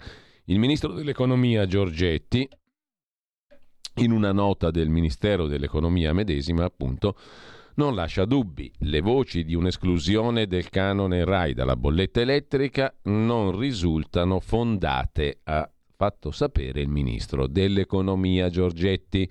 Per stare a ieri, le voci di cui parla il ministro leghista sono quelle dei sindacati dei dipendenti RAI, che hanno chiesto al ministro un intervento per evitare un impatto dirompente sul futuro della RAI. Tra le voci che avevano chiesto non soltanto lo scorporo del canone dalle bollette, ma la cancellazione del canone, c'è sicuramente Matteo Salvini. Dal prato di Pontida a settembre aveva detto così.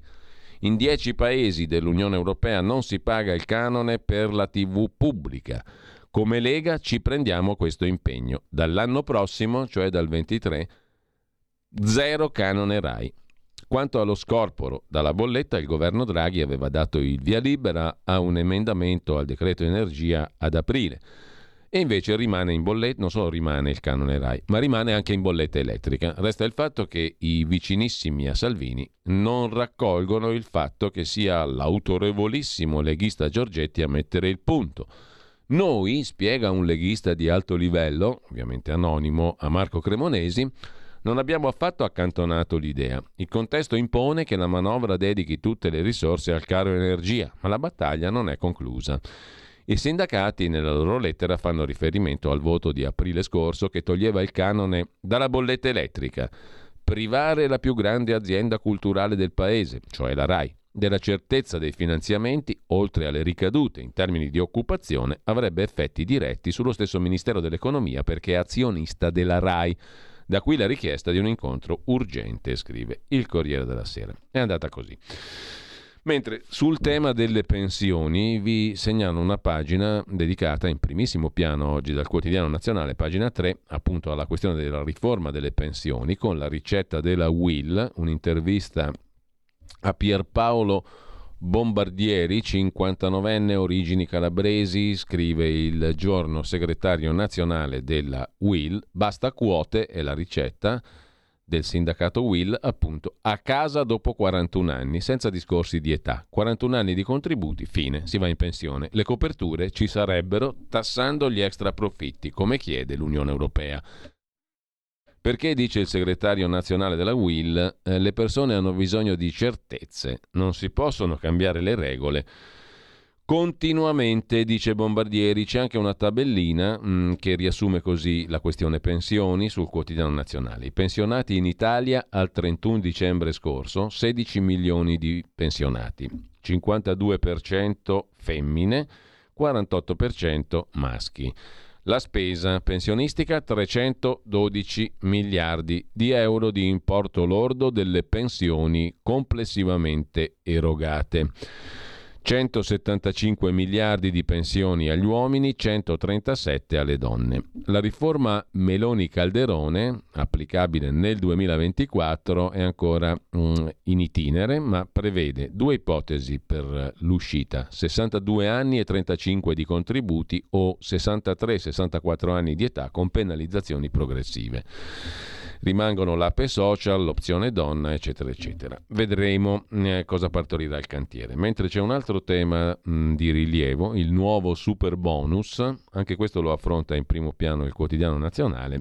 Tutti scontenti della riforma, a quanto pare, sia le ditte che i proprietari. Siamo rovinati dicono ANCE e ABI, cioè Associazione dei Costruttori e Associazione delle Banche Italiane. Troppi crediti fiscali inesigibili. Anche Feder Costruzioni dice le aziende sono state lasciate sole al rischio dell'usura. La norma, il super bonus, è nata nel 2020. È l'agevolazione fiscale disciplinata dall'articolo 119 del decreto legge 34-2020, il cosiddetto decreto rilancio, che consiste in una detrazione del 110% delle spese sostenute a partire dal 1 luglio 2020 per realizzare interventi di efficienza energetica, consolidamento statico, riduzione del rischio sismico degli edifici. Tra gli interventi agevolati anche l'installazione di impianti fotovoltaici e infrastrutture per la ricarica di veicoli elettrici negli edifici. Il 110% è stato ridotto al 90% dal governo attuale che ne limita l'utilizzo introducendo anche le villette ma con la clausola del quoziente familiare. 110% per tutto il 2023 per chi comunica l'inizio lavori entro il 25 di novembre, 90% per tutti gli altri. 15.000 euro il limite di reddito calcolato col quoziente familiare per ottenere il bonus anche sulle cosiddette villette, cioè sugli appartamenti singoli. Mm, la situazione al 31 ottobre era la seguente fino ad ora: 326.800 richiedenti in totale.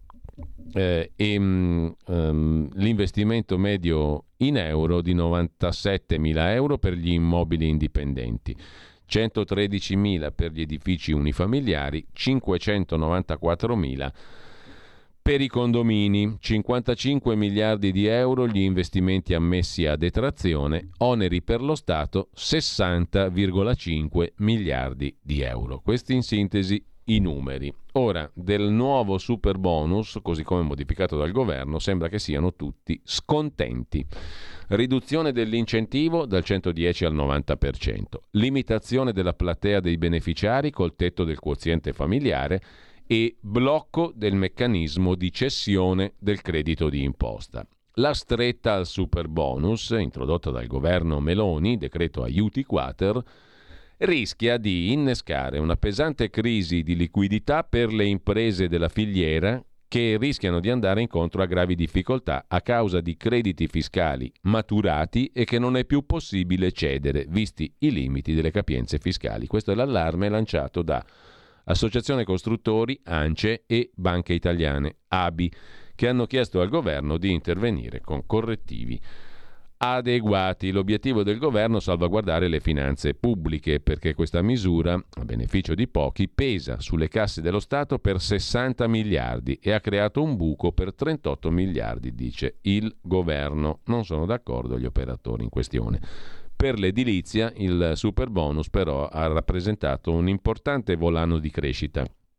Nel 2021 ha contribuito alla crescita del PIL per il 30%. I paletti getteranno il mercato nel caos, danneggiando gravemente famiglie e imprese, secondo Feder Costruzioni. E con questo lasciamo la questione del super bonus. Sulla questione della flat tax c'è l'interessante dibattito a pagina 10 di Italia Oggi che mm, abbiamo citato prima i vizi e le virtù della flat tax, tra i difensori della flat tax Nicola Rossi, già senatore dell'Ulivo e del PD, docente di economia politica. Il sistema fiscale italiano è come un Lego, dice Rossi, i cui pezzi sono messi a casaccio l'uno sull'altro e non compongono nulla una costruzione di interventi erratici dettati da esigenze immediate.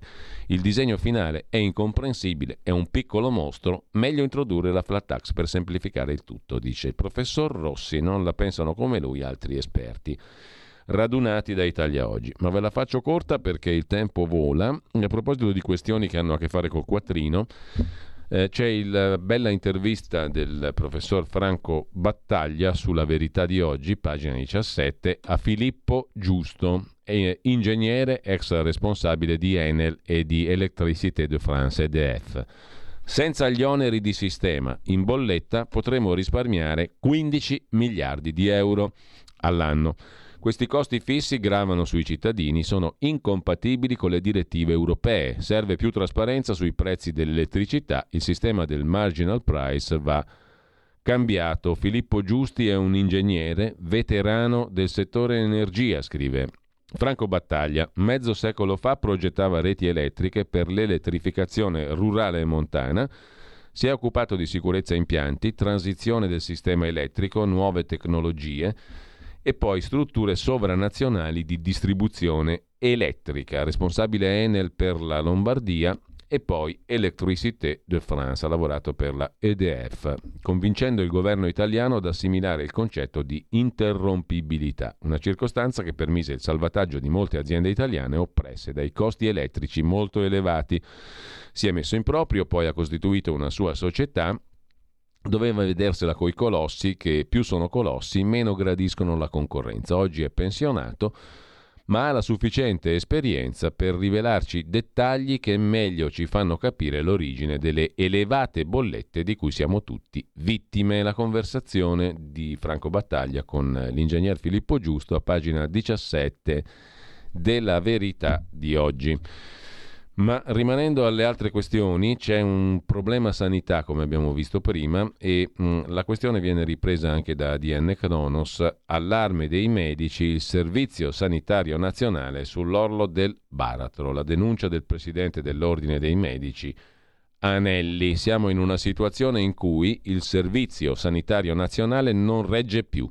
Siamo sull'orlo di un baratro, ci vorrà molto poco per scivolare nel burrone verso la fine del sistema solidaristico e universalistico. Non usa mezzi termini. Il presidente della Federazione Nazionale Ordine dei Medici, Chirurghi e Odontoiatri, Filippo Anelli, commentando uno dei dati del sondaggio Ipsos, dal quale emerge che la maggioranza degli italiani, 58%, apprezza la sanità pubblica del nostro paese.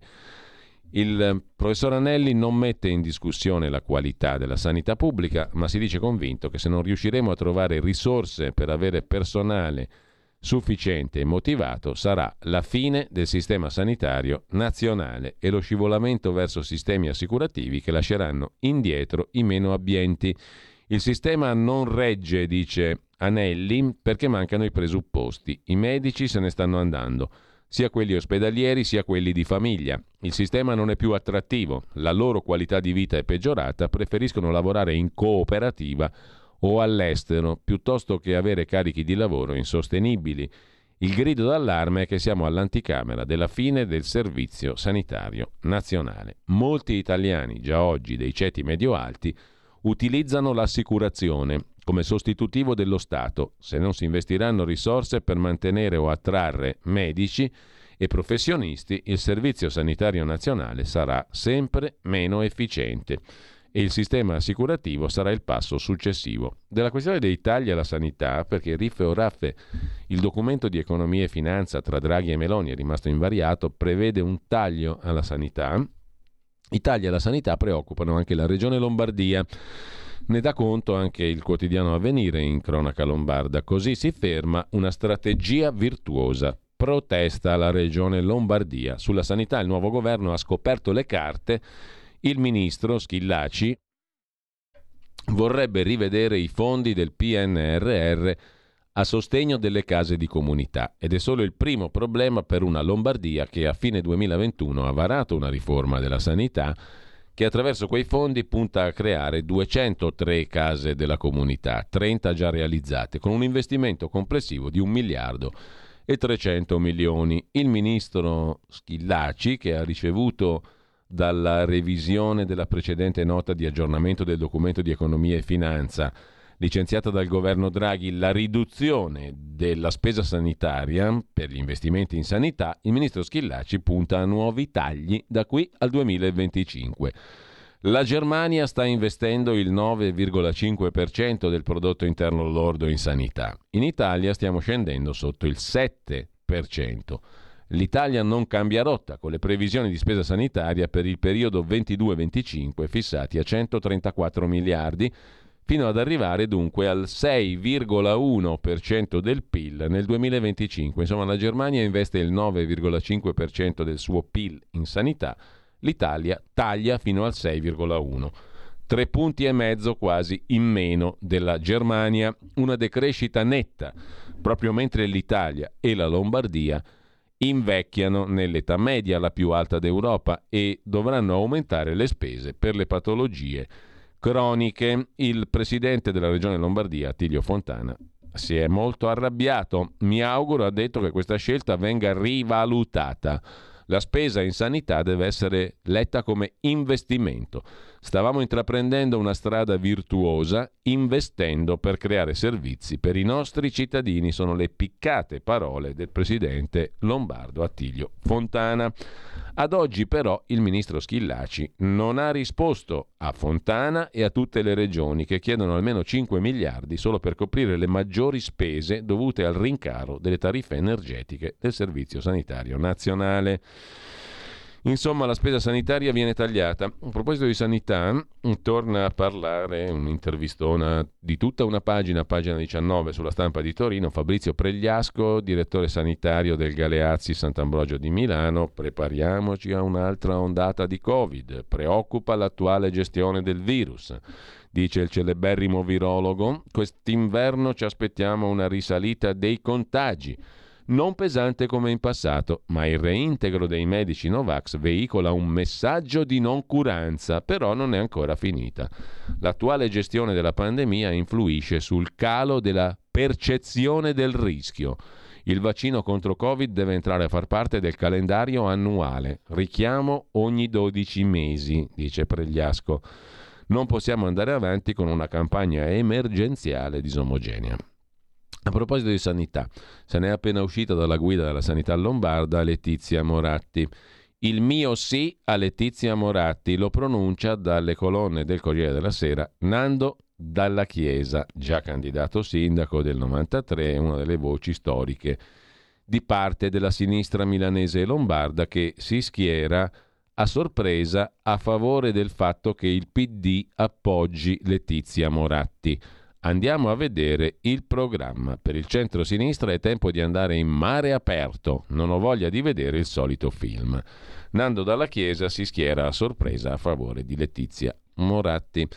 Marana e Maiorino sono nella rosa di sei nomi per il candidato unitario PD.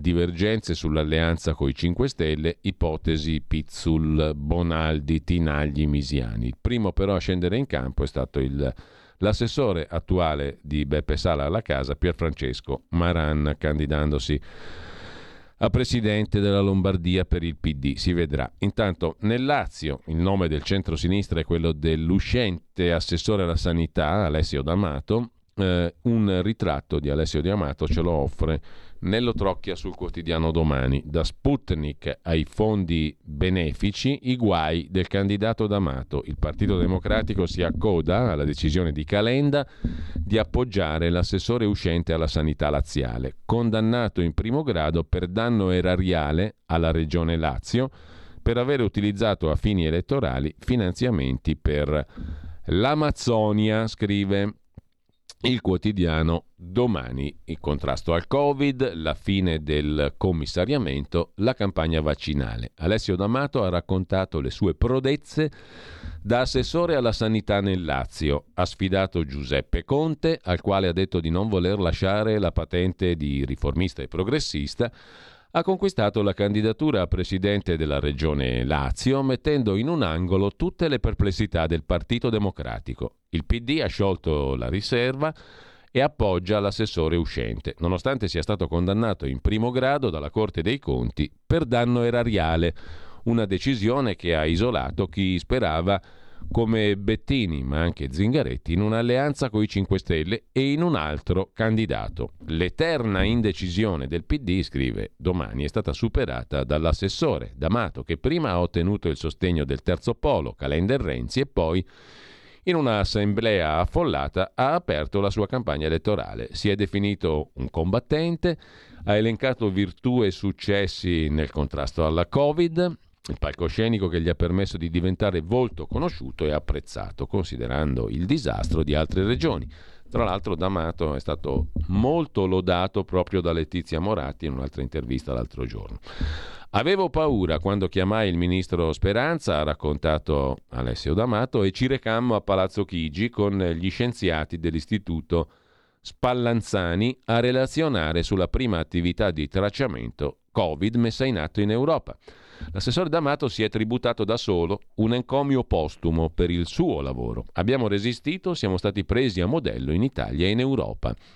Ciò che però D'Amato non ha raccontato, scrive domani, è la sua conversione nei confronti di Francesco Vaia, oggi direttore generale dello Spallanzani, l'accordo con i russi sui vaccini e la recente condanna della magistratura contabile D'Amato vuole guidare la regione che, secondo i giudici, egli stesso avrebbe danneggiato con la sua condotta per fatti risalenti a quando era consigliere regionale.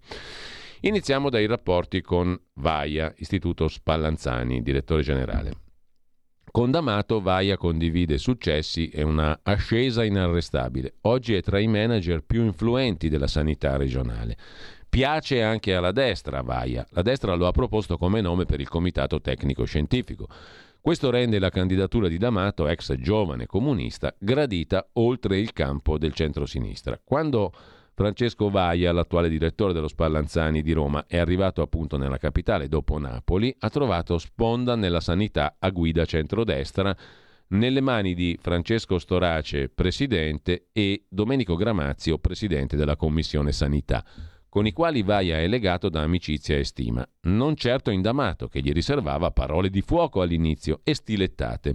Correva l'anno 2008. In libreria usciva Lady ASL, l'atto d'accusa dell'ex comunista D'Amato, che allora, da consigliere regionale, si sentiva combattente contro la sanità gestita dalle destre di Storace. A differenza del monarca borbonico, con cui condivide l'origine napoletana, rimasto sul trono per un anno solo, Vaia il suo ruolo di direttore USL ASL lo ha mantenuto per 15 anni, all'ombra di potenti lobby. C'è chi dice L'Opus Dei, scriveva allora D'Amato. Vaia è rimasto in sella attraverso giunte politiche di tutti i colori. Un camaleonte sempre al comando, aggiungeva D'Amato. Dopodiché l'allora fustigatore ricordava le vicende giudiziarie di Vaia, l'attuale direttore del centro Spallanzani di Roma. Aveva esordito dirigendo a Napoli l'USL 41, finito nel mirino della procura locale per atti illeciti. Il GIP Figliolia, che ne ha disposto l'arresto, scriveva di un particolare allarme sociale che desta la situazione di Vaia. Lo stesso risulta pluricondannato a pena complessiva di un anno e sette mesi di reclusione e a un milione e due di multa per associazione a delinquere commessa in Napoli dal 91 al 93 per corruzione e atti contrari ai doveri d'ufficio. D'Amato, dopo aver ricordato il curriculum penale del direttore dell'Istituto Spallanzani, ricordava l'inchiesta napoletana nella quale Vaia patteggiò e quella romana dalla quale uscì pulito grazie alla prescrizione. In entrambi i casi Vaia, questo sarebbe uno dei vertici dell'Istituto Spallanzani, no? l'Istituto di Studi Epidemiologici che è equivalente al Sacco di Milano, uno dei più importanti, anzi più importante in Italia, a capo del quale c'è questo signore. In entrambi i casi Vaia è riuscito a rendersi irreperibile prima di consegnarsi agli inquirenti, record per un manager pubblico. Per questo D'Amato intitolava il capitolo del libro La fuga di Franceschiello, definendolo una cariatide della sanità pubblica. Dopodiché passano gli anni, passano le giunte e Alessio D'Amato si converte di Vaia la sanità laziale non riesce più a fare a meno. Viene nominato direttore sanitario dello Spallanzani nel gennaio 2020. Pochi mesi fa direttore generale, nonostante i raggiunti limiti di età, una condanna erariale e il vecchio guaio giudiziario. Dall'Istituto Spallanzani hanno chiarito che il tutto è avvenuto seguendo le norme, perché la sentenza della Corte dei Conti è stata riconosciuta dai giudici come colposa e non dolosa. La nomina a direttore generale è stata votata in commissione regionale da tutti i partiti. Lo stesso capo dello Stato Mattarella nel dicembre del 21 ha nominato Vaia cavaliere di Gran Croce al merito della Repubblica. Pochi mesi prima Vaia firmava un memorandum di collaborazione scientifica del suo istituto Spallanzani con il centro russo Gamalieia e col fondo russo di investimenti diretti, tanto discussi dopo l'invasione dell'Ucraina. Lo Spallanzani e la regione sottoscrivono un accordo che darà il via alle sperimentazioni col vaccino Sputnik, spiegava il direttore sanitario dello Spallanzani nell'aprile del 21 e l'assessore D'Amato offriva sponda politica a questo accordo. Si era convertito insomma in un amico di Vaia dopo averlo duramente criticato come abbiamo visto prima. Ho chiesto oggi durante l'incontro con le regioni al governo, nelle persone dei ministri Gelmini e Speranza, di valutare la possibilità di produrre il vaccino russo Sputnik in Italia.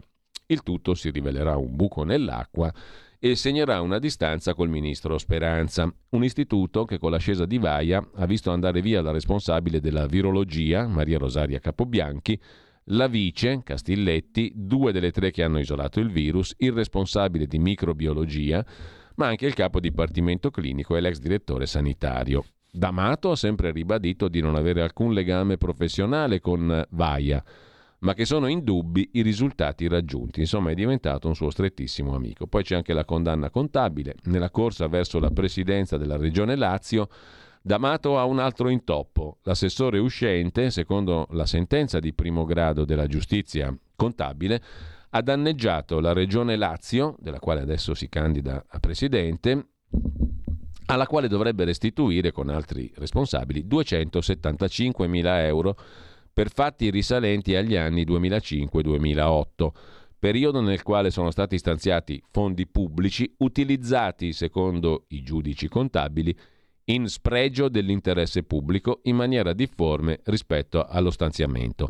Il processo penale per truffa si è chiuso con la prescrizione, non con la assoluzione. La vicenda è molto semplice e gira attorno a due associazioni attraverso le quali si è realizzato l'uso disinvolto di fondi pubblici e la distrazione dei soldi pubblici dalle finalità originarie. I soldi servivano per realizzare progetti di ricerca e valorizzazione delle culture dei popoli amazzonici e invece i soldi pubblici sono stati utilizzati per sostenere in maniera indebita, dice la magistratura contabile, l'attività politica e di propaganda elettorale Così è arrivata la sentenza e la richiesta di restituzione del danno erariale, pronunciamento contro il quale i coinvolti annunciano ricorso, mentre D'Amato, che dovrebbe rifondere la regione, lancia la corsa alla presidenza della regione medesima. Così su domani la figura del candidato PD in regione Lazio. Cambiamo argomento, andiamo in Francia per la storia degli immigrati e tutto il resto, quando la Guardia Costiera francese lasciò affogare 27 migranti nella Manica, lo ricorda l'agenzia AGI. Un'inchiesta rivela che nel novembre del 21 i soccorsi francesi furono contattati diverse volte. Nonostante le molteplici chiamate, sembra che nessun mezzo sia stato inviato in soccorso di imbarcazione che, peric- che era in pericolo appunto dalla parte francese. La Guardia Costiera lasciò affogare 27 migranti nel canale della Manica. Più in generale, però, a proposito di migranti e di demografia, Libero mette in primo piano con Francesco Specchia eh, le proiezioni demografiche, giusto appunto, la bomba demografica. Nel 2050 ci sarà un miliardo di africani in più. In Africa il tasso di fertilità resta molto elevato e un documento rivela che in meno di 30 anni la popolazione raddoppierà, entro fine secolo sarà più che triplicata, ma livelli di istruzione e prospettive di lavoro resteranno basse, con tutto ciò che ne consegue anche in termini di impulso alla migrazione. Per quanto concerne di nuovo la Francia, la telefonata Mattarella-Macron, l'abbiamo visto prima, sul tema c'è l'intervista sulla stampa di Torino al ministro della difesa Guido Crosetto, il braccio di ferro con Parigi è utile perché adesso gli europei ci ascoltano, non prendiamo lezioni, nessuno rispondeva sui migranti e le navi ONG salvano naufraghi in mare ma alimentano un fenomeno negativo, dice Guido Crosetto alla stampa di Torino. Vogliamo una linea europea e chiunque si opponga, anche Ungheria e Polonia, sbaglia. Sono i francesi a non rispettare gli accordi, facciamo un tavolo, vediamo chi ha ragione e chi ha torto. Il governo siamo intervenuti su molti temi. Meloni ha avuto incontri importanti Serve un rodaggio, dice ancora Guido Crosetto nell'intervista alla stampa. Il braccio di ferro con la Francia ha avuto una funzione, quella di ottenere una linea europea. Dove poi sia la linea europea, ma questo è un altro discorso. Comunque il ministro della difesa parte per Bruxelles, oggi incontrerà i suoi colleghi, compreso quello francese, dice Crosetto alla stampa di Torino. Il presidente Mattarella ha telefonato a Macron. Mattarella ha fatto con la serietà che ne contraddistingue il mandato, il mestiere di capo dello Stato, che interloquisce con un altro capo dello Stato. Perché dovremmo essere isolati se chiediamo una linea europea?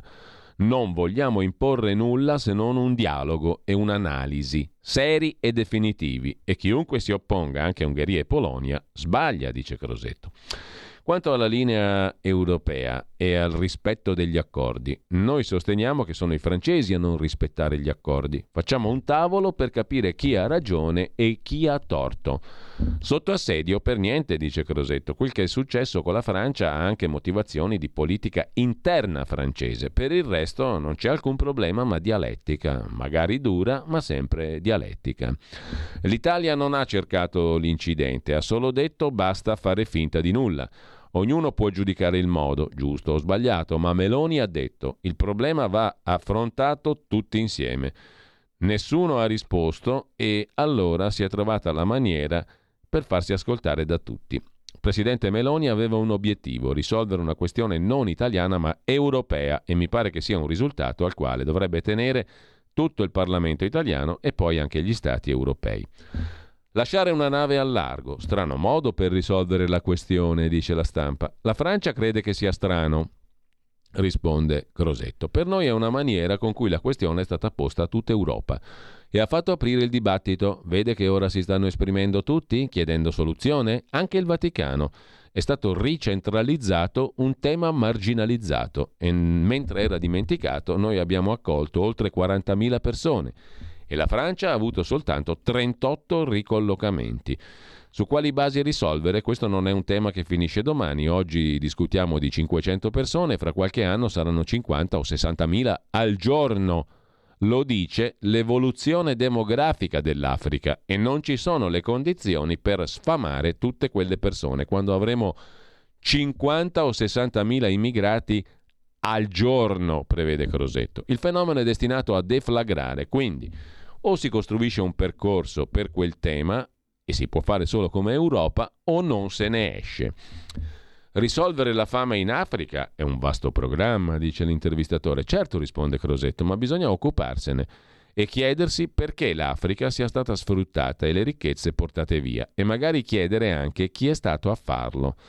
Cosa avrebbe ottenuto il governo Meloni? Che almeno si parla del tema, così come si parla delle ONG che Crosetto aveva definito centri sociali galleggianti. Ho voluto dire, spiega Crosetto, che le ONG non hanno una missione partitica, non hanno strumenti politici in senso stretto, ma sono ideologiche e si sono mosse nella totale assenza di ogni regola. Il tema delle organizzazioni criminali che caricano le persone sulle barche a 2 o 3 mila euro l'una, me lo sarei posto fossi in loro. Le navi raccolgono persone che stanno annegando, fanno benissimo, hanno tutta la mia stima. Chiunque raccolga naufraghi fa un'opera meritoria. Questa parte nessuno la critica. Ma non fanno solo quello. Fare il trasbordo di un barcone di persone che hanno pagato migliaia di euro è una cosa meno nobile. Una parte di queste associazioni vengono avvisate dagli scafisti quando partono e ci sono anche indagini in corso.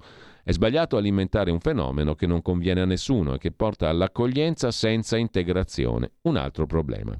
Come si entra legalmente? Servono, prosegue Crosetto, percorsi organizzati, un governo dei flussi che rispetti le persone in fuga e le tratti come esseri umani dall'inizio alla fine del percorso, il che comprende un'integrazione dignitosa. Alcuni paesi che danno patenti a tutti non sono esempi ma- in materia di integrazione. Il governo ha cominciato con le retromarce, siamo intervenuti su molti temi in modo coraggioso e giusto. Meloni ha avuto incontri importanti, poi è ovvio ci sia bisogno di un periodo di rodaggio. Sulla questione migranti, Unione Europea, Francia, Germania, ONG, si sofferma anche il sussidiario.net. Mattarella telefona a Macron, intanto la Commissione europea legittima l'azione delle navi ONG e Berlino le sovvenziona, le finanzia. Una telefonata a Mattarella Macron, scrive il sussidiario, si è saputo ieri, il contatto c'è stato però sabato, i due presidenti hanno condiviso la necessità di mettere in atto una piena collaborazione, eccetera. Mattarella tiene moltissimo al Trattato del Quirinale Italia-Francia. All'articolo 4 si legge che le parti si impegnano a sostenere una politica migratoria ed asilo europea e politiche di integrazione basate su responsabilità e solidarietà condivise tra gli Stati membri, che sono esattamente i criteri smarriti in questo ennesimo capitolo della crisi migratoria. Non sarà facile per il governo italiano uscire dal vicolo cieco nel quale la solidarietà europea ha cacciato l'Italia. Nessuna riforma del Trattato di Dublino ricollocamenti su base volontaria e con il contagocce. Se poi i governi italiani, Draghi compreso, per convenienza o calcolo erano d'accordo, il gioco era fatto. Una novità di ieri riguarda un paradosso clamoroso che fa notare Mauro Indelicato, giornalista de Il Giornale e di Inside Over, intervistato oggi dal sussidiario. Dunque, piena collaborazione in ogni settore cosa significa? Innanzitutto, dice Indelicato, il tentativo di allentare la tensione fra Parigi e Roma. Mattarella è stato l'artefice del trattato del Quirinale, che non a caso porta il nome della sede della nostra Presidenza della Repubblica, pur non essendo stato firmato fisicamente al Quirinale. Mattarella ha voluto imprimere il suo input, quasi un alto là politico. Al di là degli scontri, Italia e Francia non devono allontanarsi, è la posizione di Mattarella. In che modo l'intervento di Mattarella avrà ripercussioni sul tema delle migrazioni è ancora da vedere. Il governo Meloni sta giocando le sue carte dopo l'iniziale effetto sorpresa dovuto alla reazione francese della settimana scorsa. Il governo italiano aveva tutto l'interesse a dimostrare a Parigi di non essere isolato in Europa. Quindi è nata l'iniziativa relativa al documento sull'immigrazione sottoscritto da altri paesi dell'area meridionale dell'Unione Europea, circostanza che ha ridimensionato la pretesa francese di imporre la propria visione sulla tematica migratoria. Su queste basi adesso l'Italia proverà a far pesare la sua posizione in ambito europeo. È interesse di tutti, anche dell'Unione Europea e della Germania, evitare strappi, ma la strada è molto in salita. La portavoce della Commissione europea Hipper ha detto ieri che sui salvataggi in mare non c'è differenza tra navi ONG e altre navi. Bruxelles ha riconosciuto un ruolo alle ONG e ha giustificato l'operato delle navi umanitarie. Questo potrebbe portare a un paradosso, nota Mauro Indelicato sul sussidiario.net. Le stesse ONG più volte hanno detto di operare in mancanza di un intervento europeo e che le loro navi stanno nel Mediterraneo per sopperire a un vuoto dell'Europa. Salvano vite umane che dovrebbero essere salvate dai governi. Se è la stessa Commissione a riconoscere l'importanza del lavoro delle ONG, vuol dire che l'Unione Europea sta dando ragione a chi la critica, cioè riconosce di aver creato un vuoto. E nel frattempo c'è anche il ruolo della Germania il Bundestag sovvenziona, finanzia le ONG e questo avverrà finché esse non diventeranno superflue, ha detto il Partito Socialdemocratico tedesco, e la posizione europea è in linea con quella della Germania, osserva indelicato, così come con quella di Parigi, solo che l'Eliseo ha reagito in modo di poco diplomatico con l'Italia, ma nella sostanza Unione Europea, Germania e Francia dicono la stessa cosa, cioè le ONG operano per salvare vite umane e devono sbarcare nei porti più vicini, in attesa che un giorno sia una nuova missione europea a rendere superfluo l'operato delle navi umanitarie. Ma la nuova missione europea vorrà significare solo che il Mediterraneo centrale sarà pattugliato da navi militari, le quali dovranno portare i migranti nei porti più vicini, cioè di nuovo siamo sempre nei porti italiani, spiega indelicato in questa conversazione con il sussidiario. Velocissimamente, adesso cambiamo argomento, sono già le 9.26. La questione della rete unica per le telecomunicazioni. Il governo rilancia, scrive oggi Avvenire, e poi, ha detto il ministro Urso, sul 5G abbiamo avuto in eredità una situazione imbarazzante. La partita Italia-Francia vive anche sul versante economico. Il ministro Urso ha risfoderato il dossier della rete unica col sottosegretario Butti che lancia nuove accuse al governo Draghi.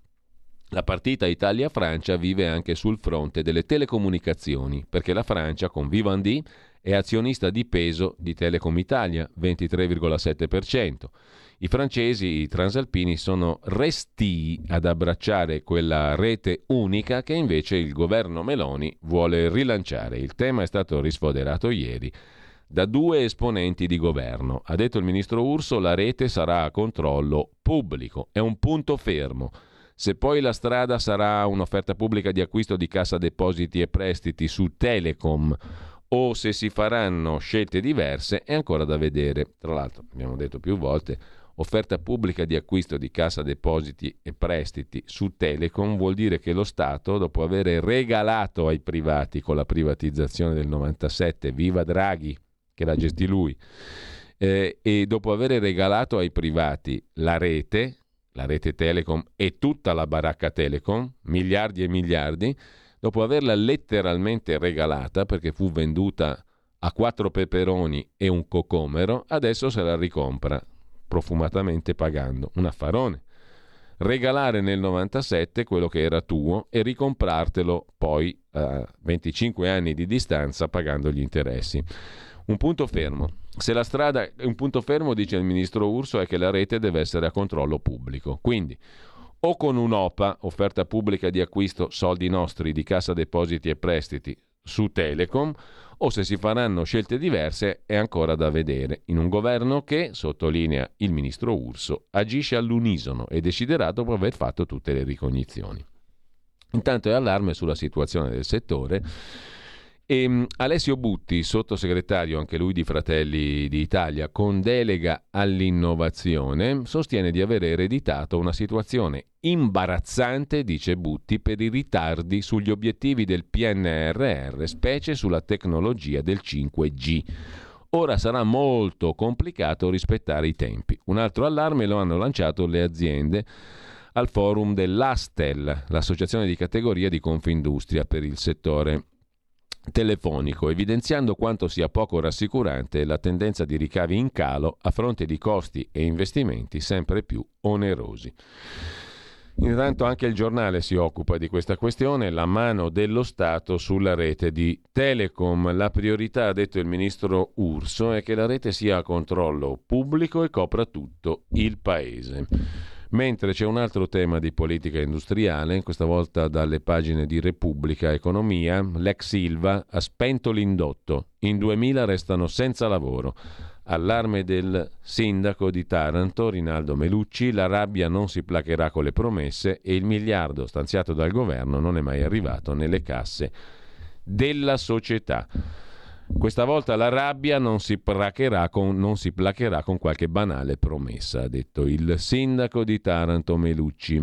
La paura è diventata disperazione, il timore è allarme rosso. Cosa succede ad Acciaierie d'Italia, cioè l'ex Silva? L'azienda ha comunicato unilateralmente la sospensione delle attività di 145 ditte dell'indotto. Significa che da oggi 2.000 lavoratori non andranno più a lavorare, che aziende che da sempre vivono all'interno del siderurgico di Taranto non potranno più accedervi. 145 ditte fornitrici dell'indotto sono state sospese con tanti naturalmente dipendenti, mentre più in generale, facendo un passo sullo scenario degli equilibri politici interni alla maggioranza, c'è da sottolineare, lo fa ancora una volta oggi il capogruppo alla Camera di Forza Italia, Alessandro Cattaneo, che appunto Forza Italia sta continuando a distinguersi, a mettere i puntini sulle i per quanto concerne eh, gli equilibri interni alla maggioranza. Noi siamo fedeli al governo, ma si cambi metodo, dice il capogruppo di Forza Italia alla Camera, l'ex sindaco di Pavia, Alessandro Cattaneo. Serve condivisione sui provvedimenti. Il super bonus non va cambiato in maniera punitiva e le scelte sulle commissioni sono state bizzarre. Così dice il capogruppo di Forza Italia alla Camera, sono già le 9.31, ci fermiamo, poi vediamo di completare il più celermente possibile la rassegna stampa e di sentire le vostre voci sui fatti di attualità. A tra poco comunque. Avete ascoltato la rassegna stampa.